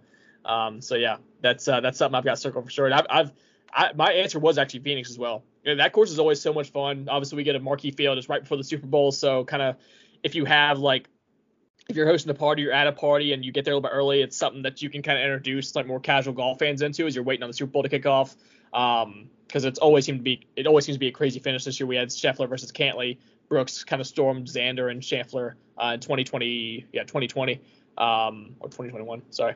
But yeah, it's always it's always a crazy finish, always a great field, uh, a lot of risk reward, a lot of water. So uh, yeah, Phoenix is is definitely like one of my favorite tracks, which is um, yeah something for me that was Plus the yeah the party that they have when they had the hole in one and people are I mean it's like Mardi Gras. I mean it's like a college frat party going on. We got Harry Higgs taking his shirt off. We got people running around. We got people ducking for cover. It's um I mean you don't you don't see that at any events, right? I mean all, I Yeah. mean the when we went to uh we went to Greensboro, I mean he ain't cut the rope for a second, you know, he almost got us kicked out, you know, versus some of these other guys are throwing beers and it's like, yeah, let's go. So um that's definitely uh, if you're a casual fan of golf and you only watch the majors, definitely add that one. That's a good one. yeah for sure, brother, for sure. Um, I had something I wanted to say, but I, it slipped my mind. So I'm about four beers deep in. So we're gonna we're gonna go ahead and, uh, and move it to move it to Chris here for his segment. Uh, obviously, we're talking about the PGA Tour wrapping up their season, NASCAR season. In some ways, just beginning with the round of 16 coming up this Sunday, starting at Darlington Raceway uh, for the Cookout Southern 500. So I'll let Chris kind of uh, lead the ship here for the NASCAR segment. But yeah, I appreciate y'all talking about golf with me for a little bit, and uh, yeah, it was a lot of fun discussions. Well, yeah, we'll save the actual NASCAR for a separate show. But as far as the championship here, I want to hear who John and Eric have as kind of some some championship picks here. Um, obviously, we got our 16 drivers kind of locked in now. The, the the thing people everyone's been doing today on podcasts is like who's the four who's not going to make the next round. Um, Mm. So I'd be interested to hear like who you guys think aren't going to advance. So our next three tracks are Darlington, Kansas, and Bristol. Uh, if you need a little refresher, I can I can pull up the screen here and show you uh, kind of what we're looking at. But um, Yeah, let me just pull this up here. here's Oh, here the we go. here's a little nice grid for you. Oh, nice. I don't know how t- hot takey am I. Yeah, my my on. Uh, hot takey it is, but I think I'm gonna fade Trackhouse here in the playoffs. That I feel that, and I mean, don't tell my fiance because she's a big watermelon fan and loves Ross Chastain. But I, I feel with all of the rivalries that he's had and built in the last several months is gonna come back to bite him once once the pressure is on and you need to perform. And I feel like he's someone who's really seemed to fade in the last couple of months here as he's tried to settle down and, and get his stuff right. And then Daniel Suarez is also a loose cannon type guy who's going to go just like Briscoe all out to, to either win it or wreck himself and end there. So I think Chastain can make it out of the 16 to the 12, but I don't have him going past that top 12. And Suarez would be a fade for me here in the first round there. That as much as I love Pitbull, I saw him in concert last week and, and love Trackhouse Racing. I, I think they're they're not quite ready to to battle with the big dogs of of Hendrick, Gibbs, and Penske this year, and they'll be a team to to watch to develop next year. Yeah, I think Darlington's going to be a big race for Chastain because just going through like what I've seen from obviously Kansas and we haven't raced on proper Bristol yet, but uh, Bristol Dirt. I mean, I think Darlington's really going to be the spot where Chastain's got to accumulate a lot of points, um, just based on kind of his past performances at the other two tracks. And so it'll be a real telltale sign if he's not able to run at the front with guys like Larson and guys like Hamlin and some of the other favorites here uh, from this playoff kind of grid here at Darlington. Like it could be a long um, kind of round for him, and he could find himself falling out of the stands pretty quickly. Um, I guess the obvious answer would be Dillon, right? I mean, that no one no one thinks Austin Dillon's going to make it through, and then um, I guess I'll, I'll I'll let John kind of go through his uh, his thoughts before I I uh, completely give away uh, all the rest. I mean, I, the thing is, I, I know it's a tight board, so like obviously Chase is is kind of way up there, right? And everybody else is really compact. I think Logano was like 20, 25 points, and and Dillon was like 2001 or two or whatever. So I mean, it's pretty close, but um, you know, kind of looking at the tracks, you know, I I think Dillon and Bowman, Bowman just hasn't really shown anything at all the last. I don't know. I mean, he's he's either wrecking out or uh, finishing dead last. I felt like so Dillon and Bowman to me are really easy that they're not going to make it. Um, if there was anybody I say that sort of from like that that middle of the pack that might not would be Harvick, just because really before the the two wins he hadn't done a lot. But you know, I mean the thing is, is you're talking about he's probably got enough of a cushion, and there's Kansas on the on the um uh, on the docket, right? So he's probably making it in. So if I had to pick four, I really think I would just go chalk and and pick the bottom four. Um, I might pick Suarez to advance over Briscoe. Um, but I think, I mean, there's no way, in my opinion, that those bottom four guys are going to beat, I guess, sort of that next tier above them.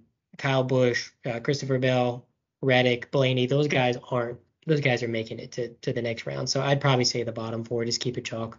Yeah, for sure. Actually, now that I actually look at the playoff format, and I, I know Chris will probably have a lot to say about this opening round as well, but I, I do want kind of want to give a shout out to our podcast poster boy Tyler Reddick.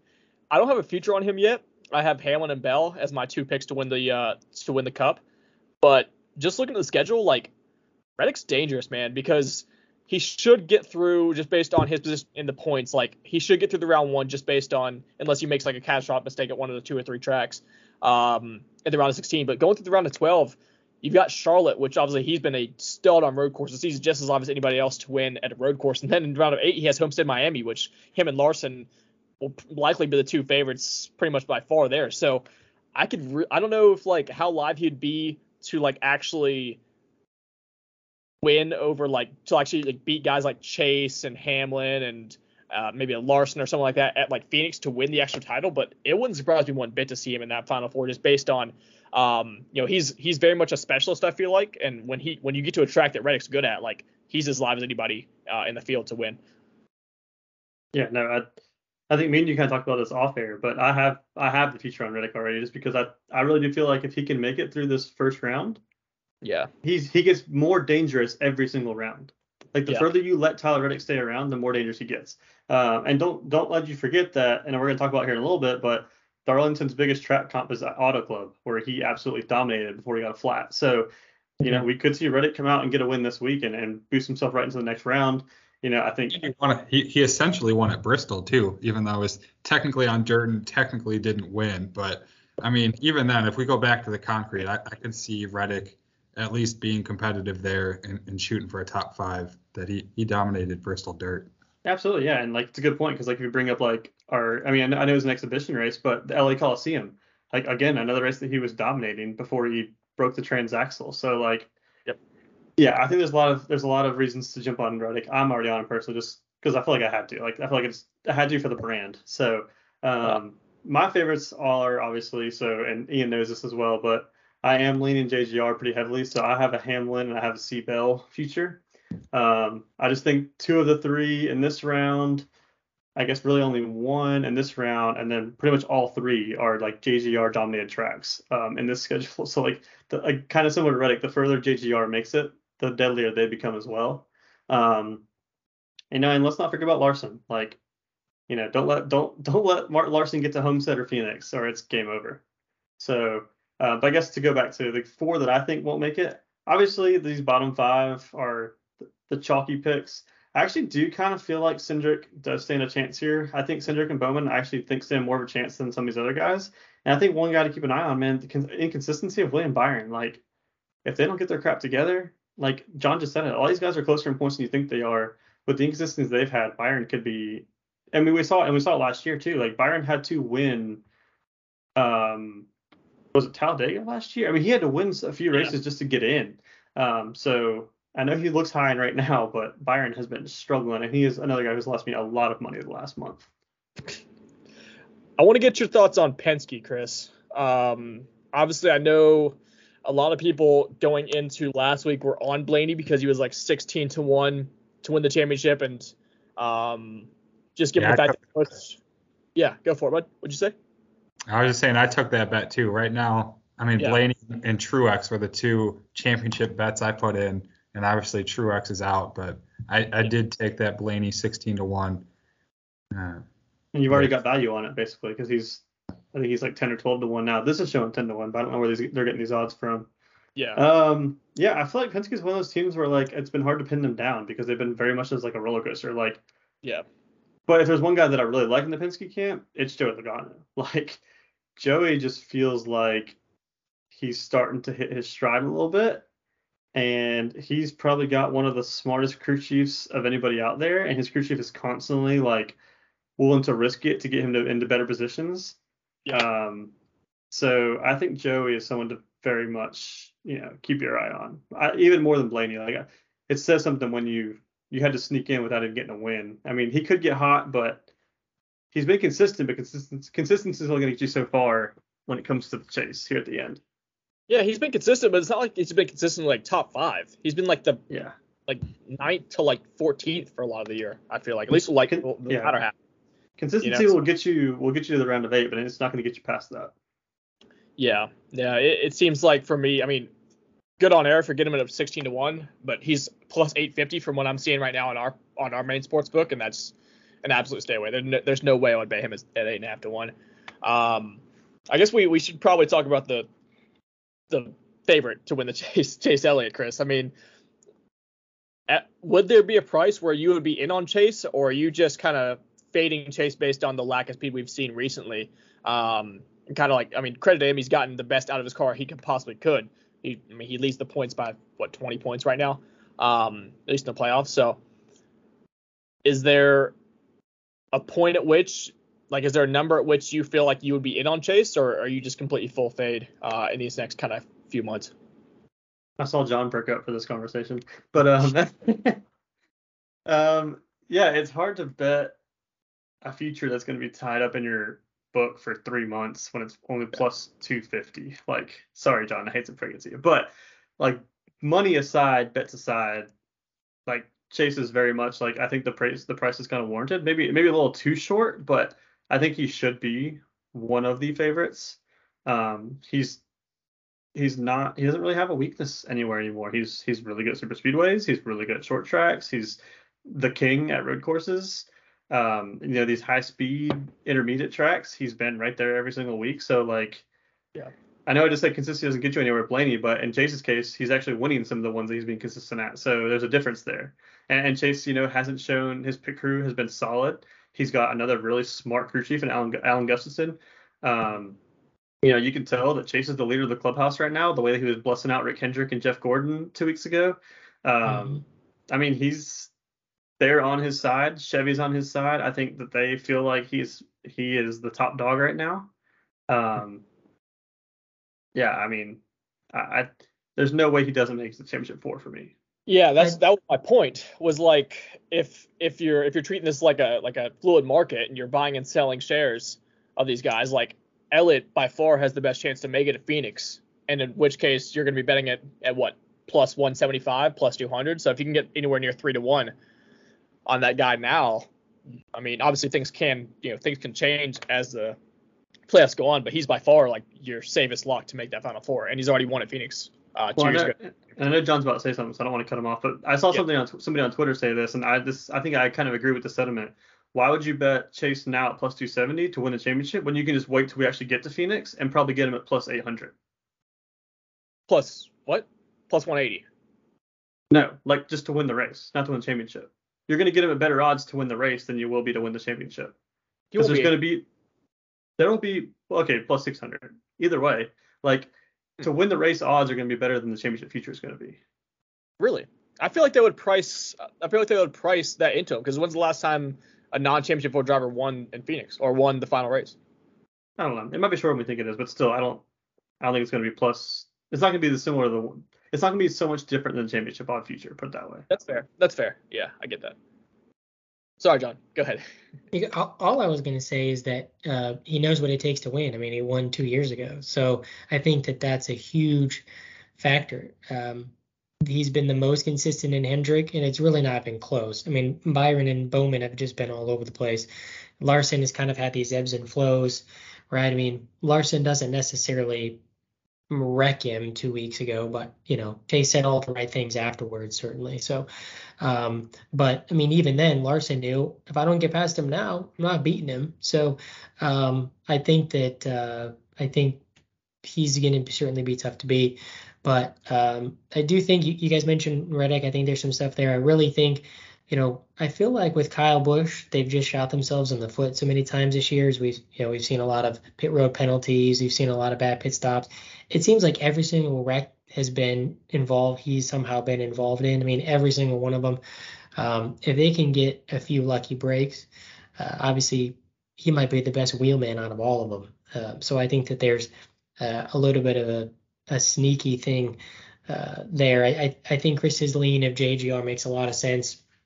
Uh, he doesn't really, you know, Kyle Busch have a weakness either. He can he can win a road course, he can win a short track, he can win a super speedway. But um, you know, I think uh, with Chase, I think I was reading his like average finish this year is 10 flat or like under 10 at all courses. I mean, it's like he, he's only won four, but he's been second like what four, five, six times, something like that. Top three, top five, almost every week. So it's going to be tough to dethrone him, but at plus 270, you know, I mean, you're going to have to get maybe a couple of parlays involved, or uh, then you're tying up money, like you said. I mean, you'd probably rather bet. Uh, you know, you could bet Larson at what is that, 600. You could bet uh, Kyle Busch at 10 to one. I mean, you can bet three or four guys for the same price of Chase. Might you might probably strike lightning. So yeah. Even though even if he wins, it doesn't it doesn't necessarily mean it's the most financially prudent thing to do. Yeah. Yeah, you know, you know you're broken as a gambler when you look at 275 and you're like, nah, no thanks. you're just like, nah, it's not worth it. Let me take the guy at 16 to one, 18 to one.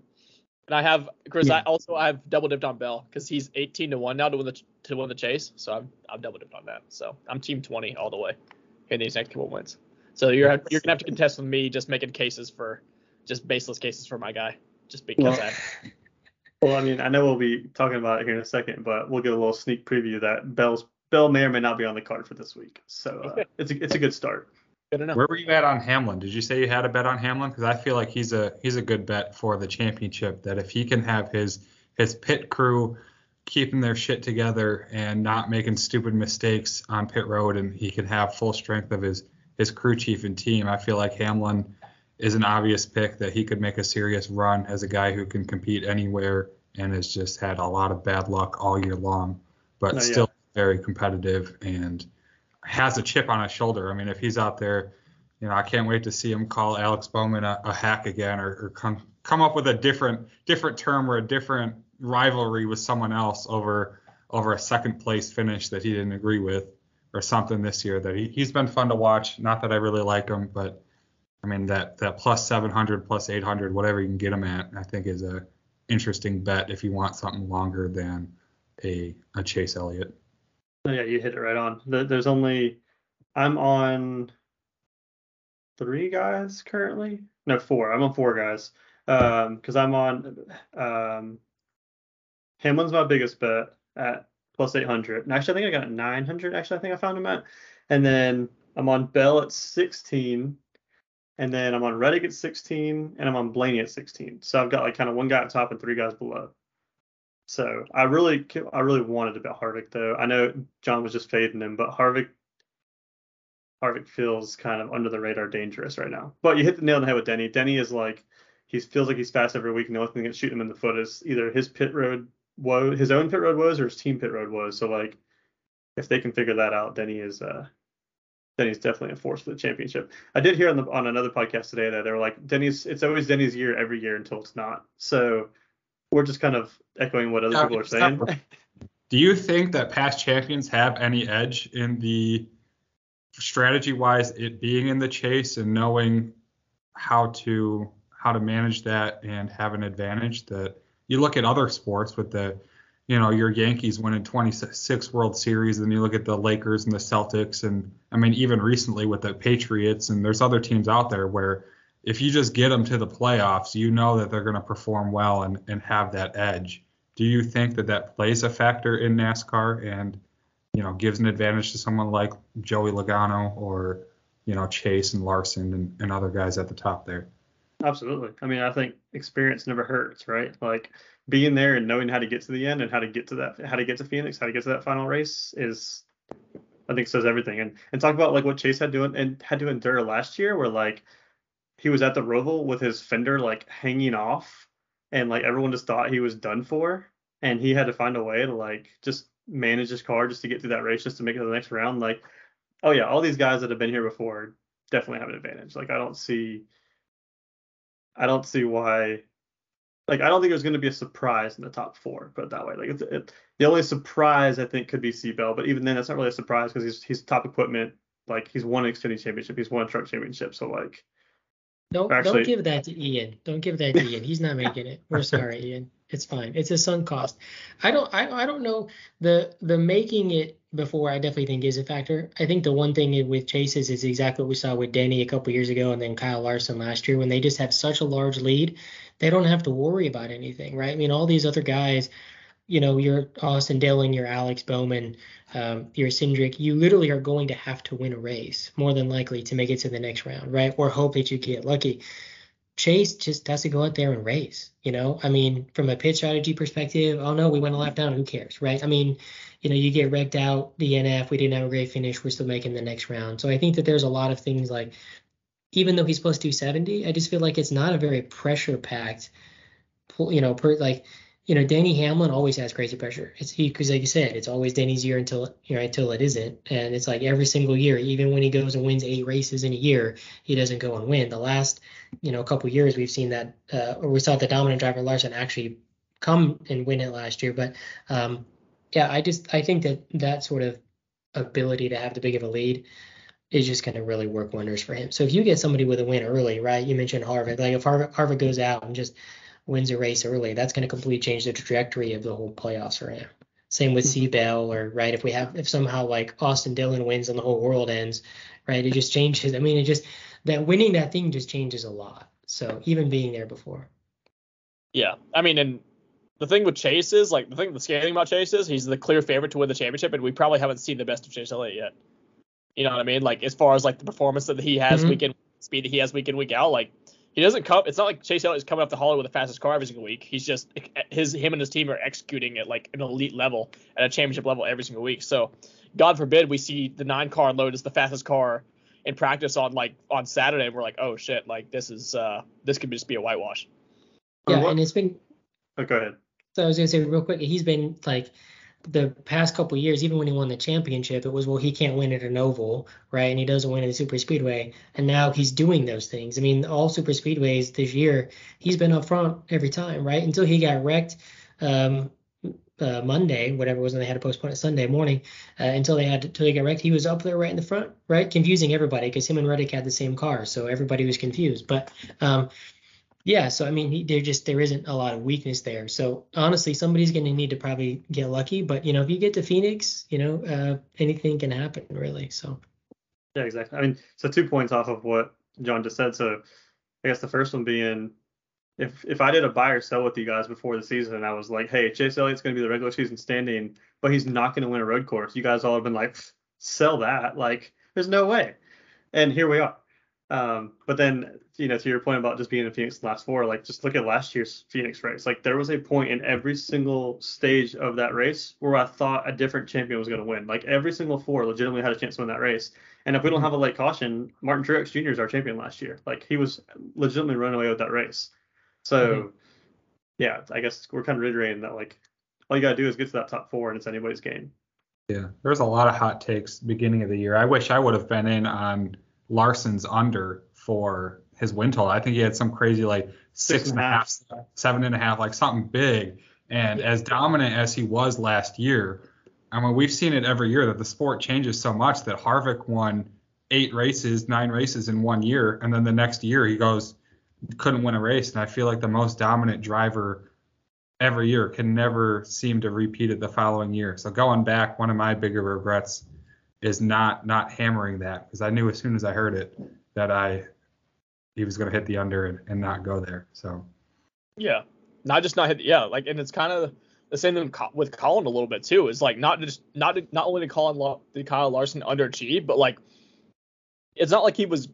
It's not like he caught bad breaks and lost. Like he was like finishing ninth and eighth, and like he was he was a shadow of what he was last year. So, um, yeah, uh, like I said, not not just it's not that he didn't even come close to last year, but not not just in terms of finishes, but in terms of his speed and his performance with his team. So, um, yeah, it'd be interesting to see because I I know a lot of people are bullish on him this week, so maybe the playoff setup can work in his favor just based on the tracks we're going to. Um, obviously a winner at a lot of them going uh, coming from last year, but yeah, I, I would say.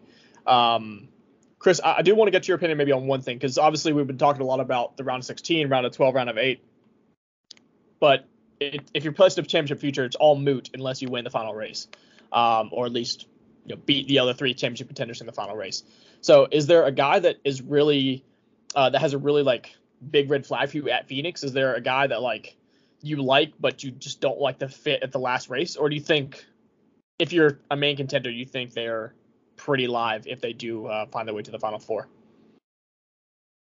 Yeah, uh, that's a good question. I'll probably have to look a little bit more into that. My my Yeah. first my first initial thought is I don't feel like they're good tracks for Penske. I could be making this up.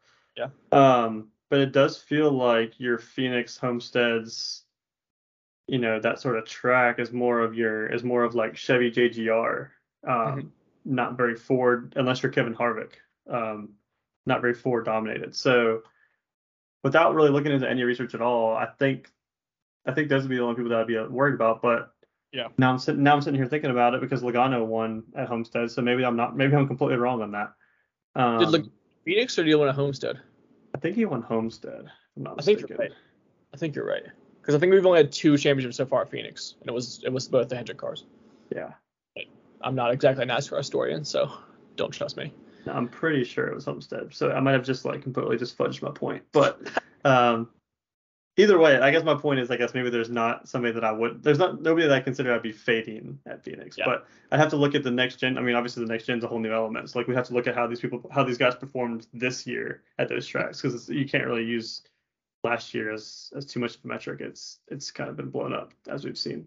So yeah, All right. So maybe we'll go round table, just one pick to win the championship. You, for those of y'all that don't have a bet in on the uh, NASCAR Cup Series championship, just uh, boys, if you want to just fire from the hip and give your pick to win, uh, odds irrelevant. Just uh, just fire away and see who gets one right. As much as I don't like it, as we were talking, I did just place a, a bet on Denny Hamlin. I feel like Chris's confidence in JGR and just the storyline that would be is one that I, I've talked myself into or, or listened to myself into and, and just hammered that one. So uh, don't don't love it, but we're we're here to to win some money and I feel like there's decent odds there. At eight to one. Yeah. So we Um, I can't love- we can't.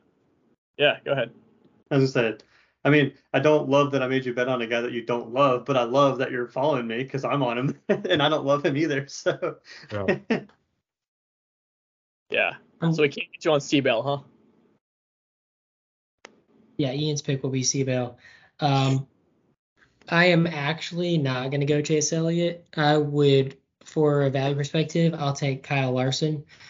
Same team, uh, just did it last year, and we all know if he just gets it together, uh, potentially the best driver, right? I mean, we saw him win a million times last year. So um, I think again, I mean, you know, he's he's had engine trouble and like all kinds of really random stuff too. Um, so for me, I think I think he could if anybody could beat Chase, certainly his own teammate. So I may as well get double the odds. Um, I just can't bet 270 for a few. I would bet 270 if it's like to win a singular race. That's okay, right? The odds suck, but like whatever, it's over in three hours. But to tie it up, like you said, for three months, I just can't do it. Um, and I think Kyle Larson has a decent chance of, of beating him. Yeah.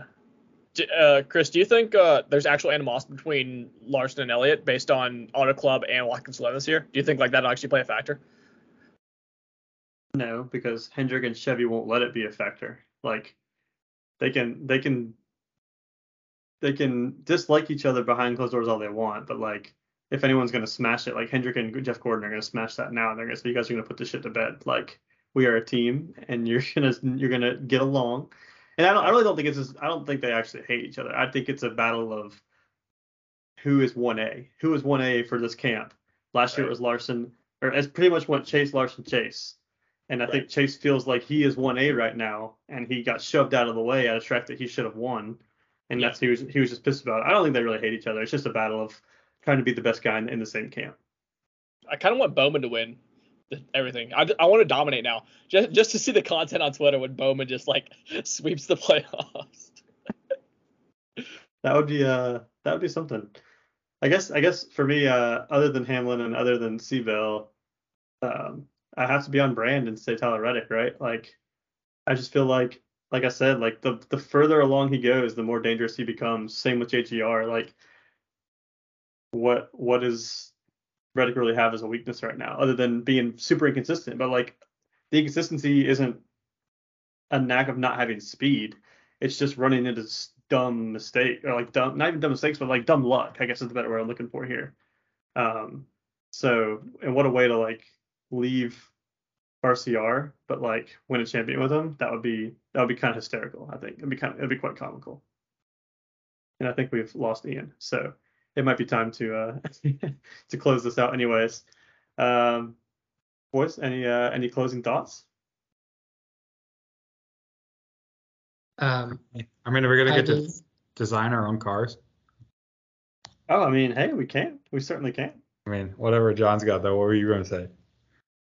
Well, I actually, I had thought about that, about what that would be, but so because I know you had done that, um, I was just gonna say uh, real quick. 'cause sometimes you ask people how they got into gambling, right? Like sports gambling.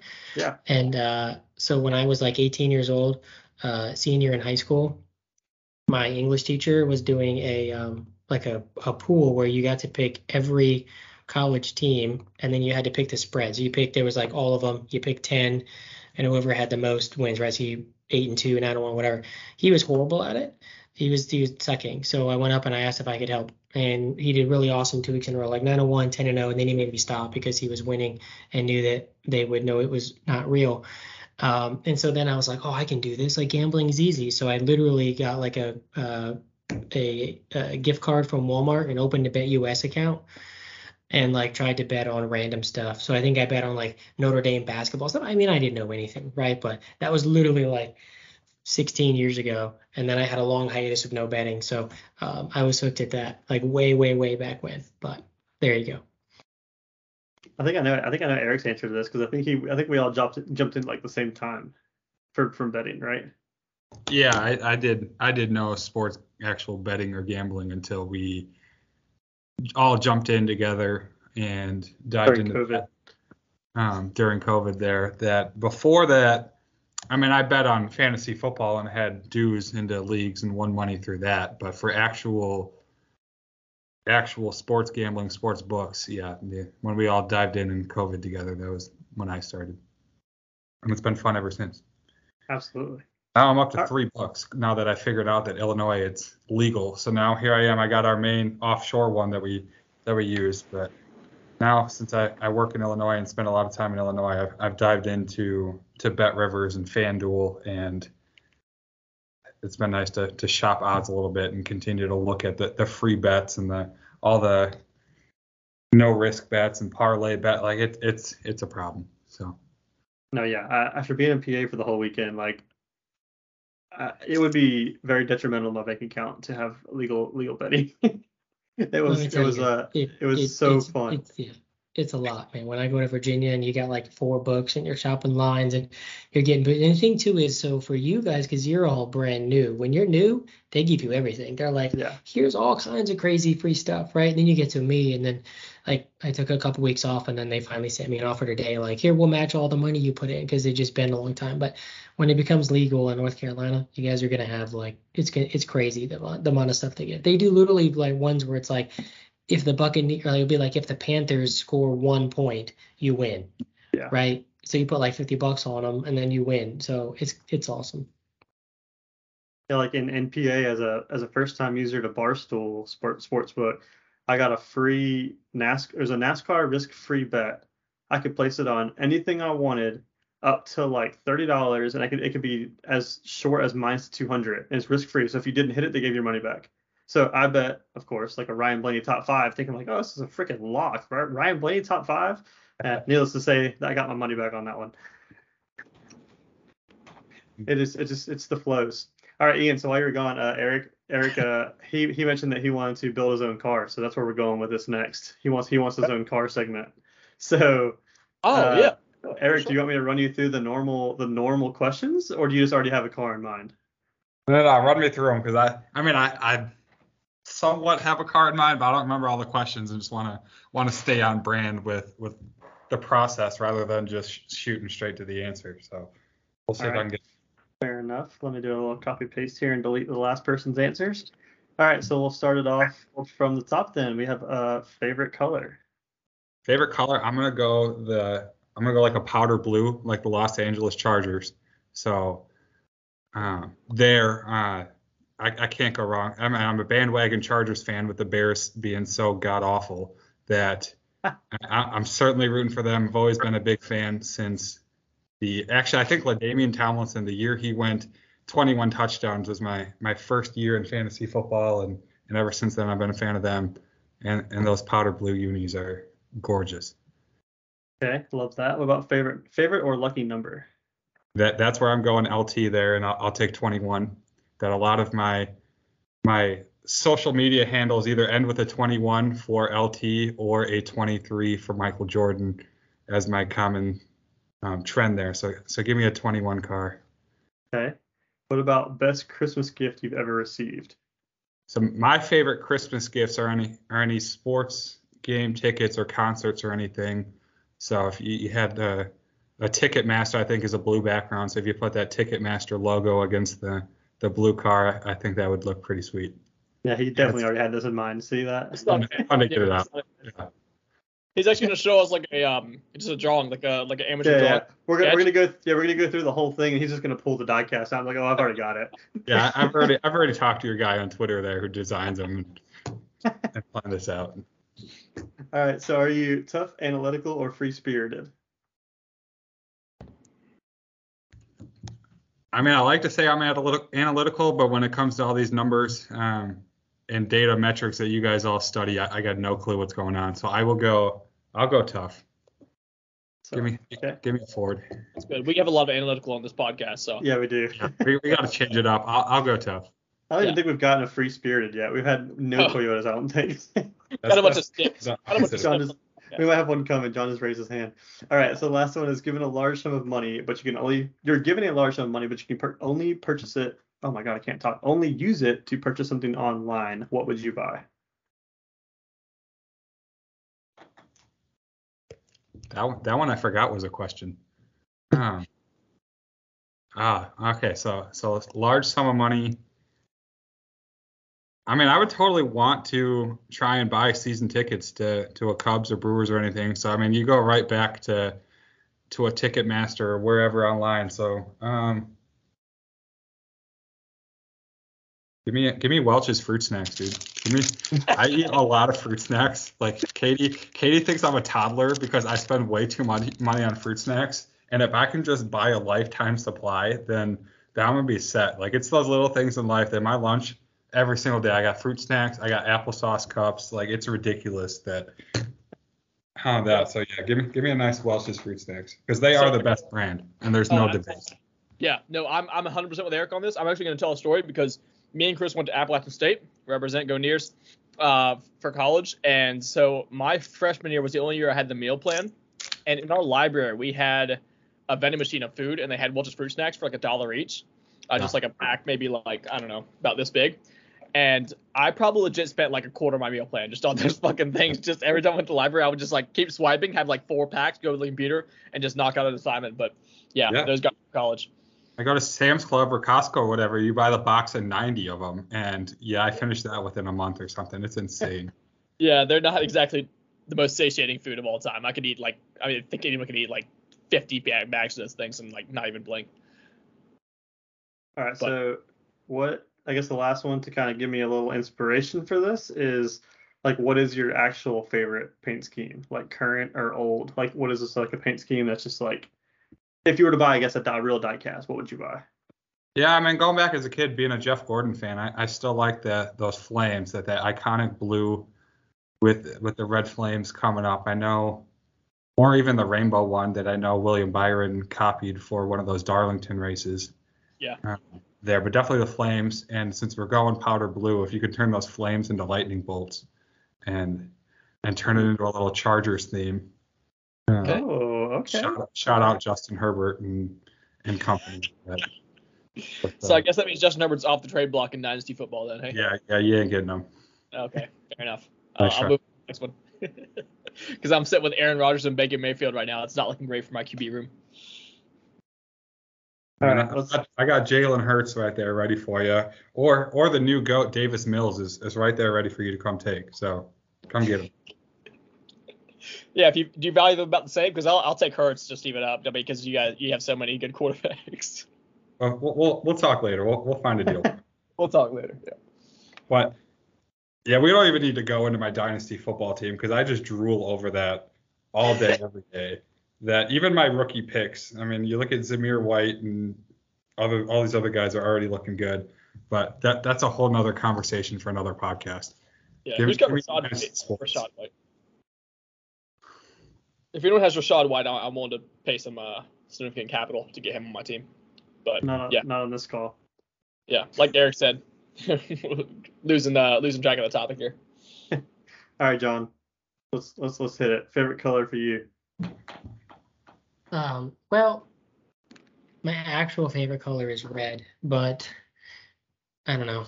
On a NASCAR card, it isn't great, but let's go red. It's it's the real answer. All right, favorite or lucky number?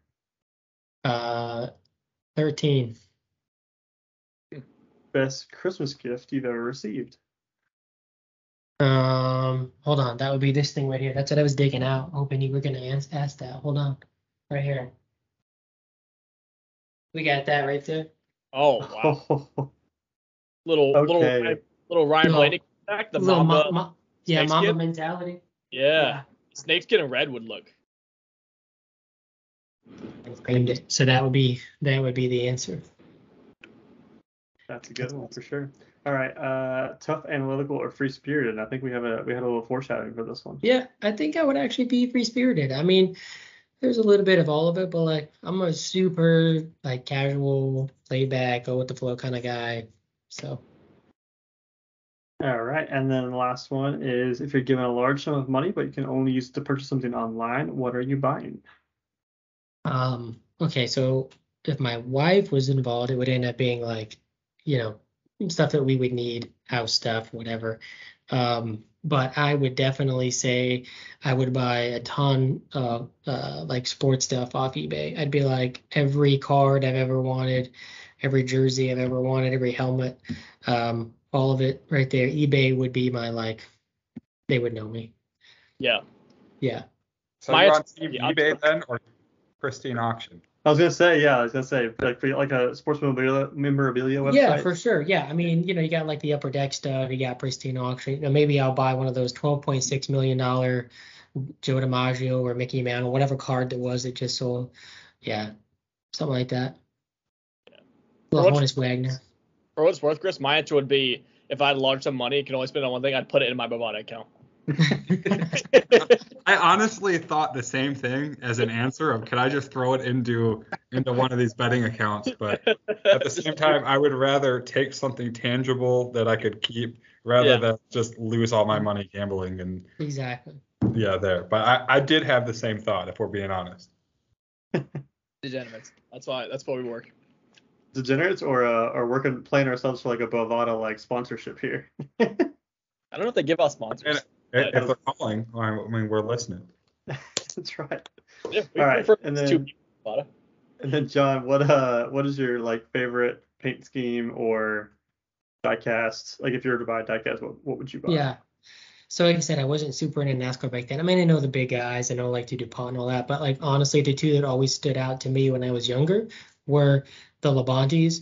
They always had like they had the cereal, right? You had like the Yeah, cornflakes car was awesome. Yeah. Um, there was one I think that I don't know if it was Bobby or Terry had. And it was like it was like all kinds of ones. It was like Reese's uh, Puffs and like a Lucky Charms on the hood and that kind of stuff.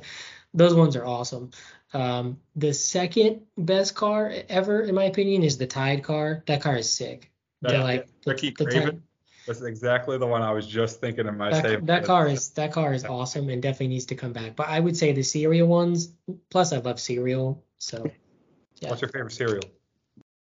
Oh man, I don't know. Cinnamon Toast Crunch is so good. Like Lucky Charms is good. If I'm being healthy, I'm just eating like Raisin Bran and Cheerios. But if I'm not being healthy, sign me up for those other ones. I'm eating cereal. I'm not trying to eat like healthy. Like, if I'm already if I'm already down the cereal, aisle, I'm not getting fucking raisin bran. Yeah. You know, like I've already I've went this far. Like it's like going to like it's like going to the Pop Tart aisle and getting like strawberry. Like no, thank you. oh no, It's I want the Pop-Tart. chocolate Pop Tart. Yeah, Yeah, give me exactly. the chocolate. Getting the Yeah, most like deranged like ridiculous concoction of all time. I'm getting Pop Tarts. for sure. Chris, I'm getting FOMO. I want to do one of these.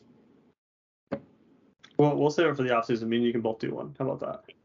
All right, I've already got my car, so Well, that's better reason to wait because then you're gonna figure out your answers and it's more fun that way. Catch up, catch you off guard. I don't know. yeah, I, the only thing I don't, I don't I forgot the manufacturers what they correlate to, so um, I want a Chevy, I think, but I don't know which one that is.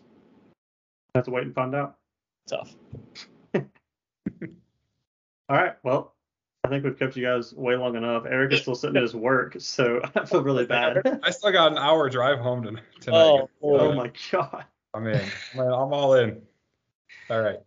Had a lot of fun and certainly don't want to be a stranger and want to be back on one of these one of these times when I have time to actually do some research and have some educated bets or analysis to go into one of these races or tournaments. But yeah, this is a lot of fun. You guys are doing a lot of great work that I know the the Twitter page and I'm sure on Spotify and Apple that the the crowd is growing and the more that you guys are doing and interacting is is a lot of fun to watch, a lot of fun to to be a part of, having that that insider access to the glorious insider group chat that you guys always reference and and I appreciate all the all the shout outs that John, Nick and I get throughout the throughout the time there too, always slipping in there. So a lot of fun. Looking forward to this for years to come and hopefully getting a little more involved here in the future.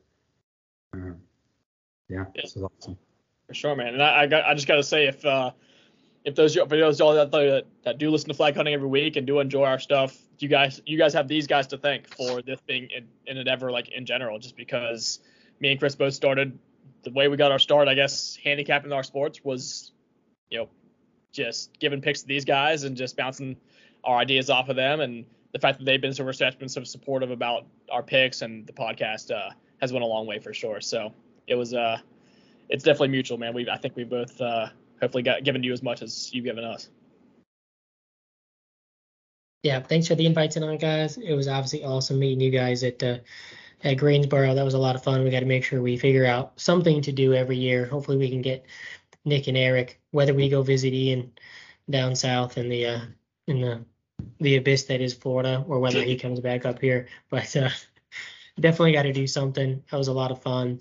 And uh, really looking forward to next year. You know, the thing is, is you know, Krista had to, you know, you had to do all this with a next gen car with no data that anybody had you know, and, and obviously Ian's trying to handicap golf and figuring out uh, what models he wants to use that are best and what stats and things like that. And then, you know, then other things things just don't work out. So, but um, really awesome to get to know you guys. Appreciate being on the call.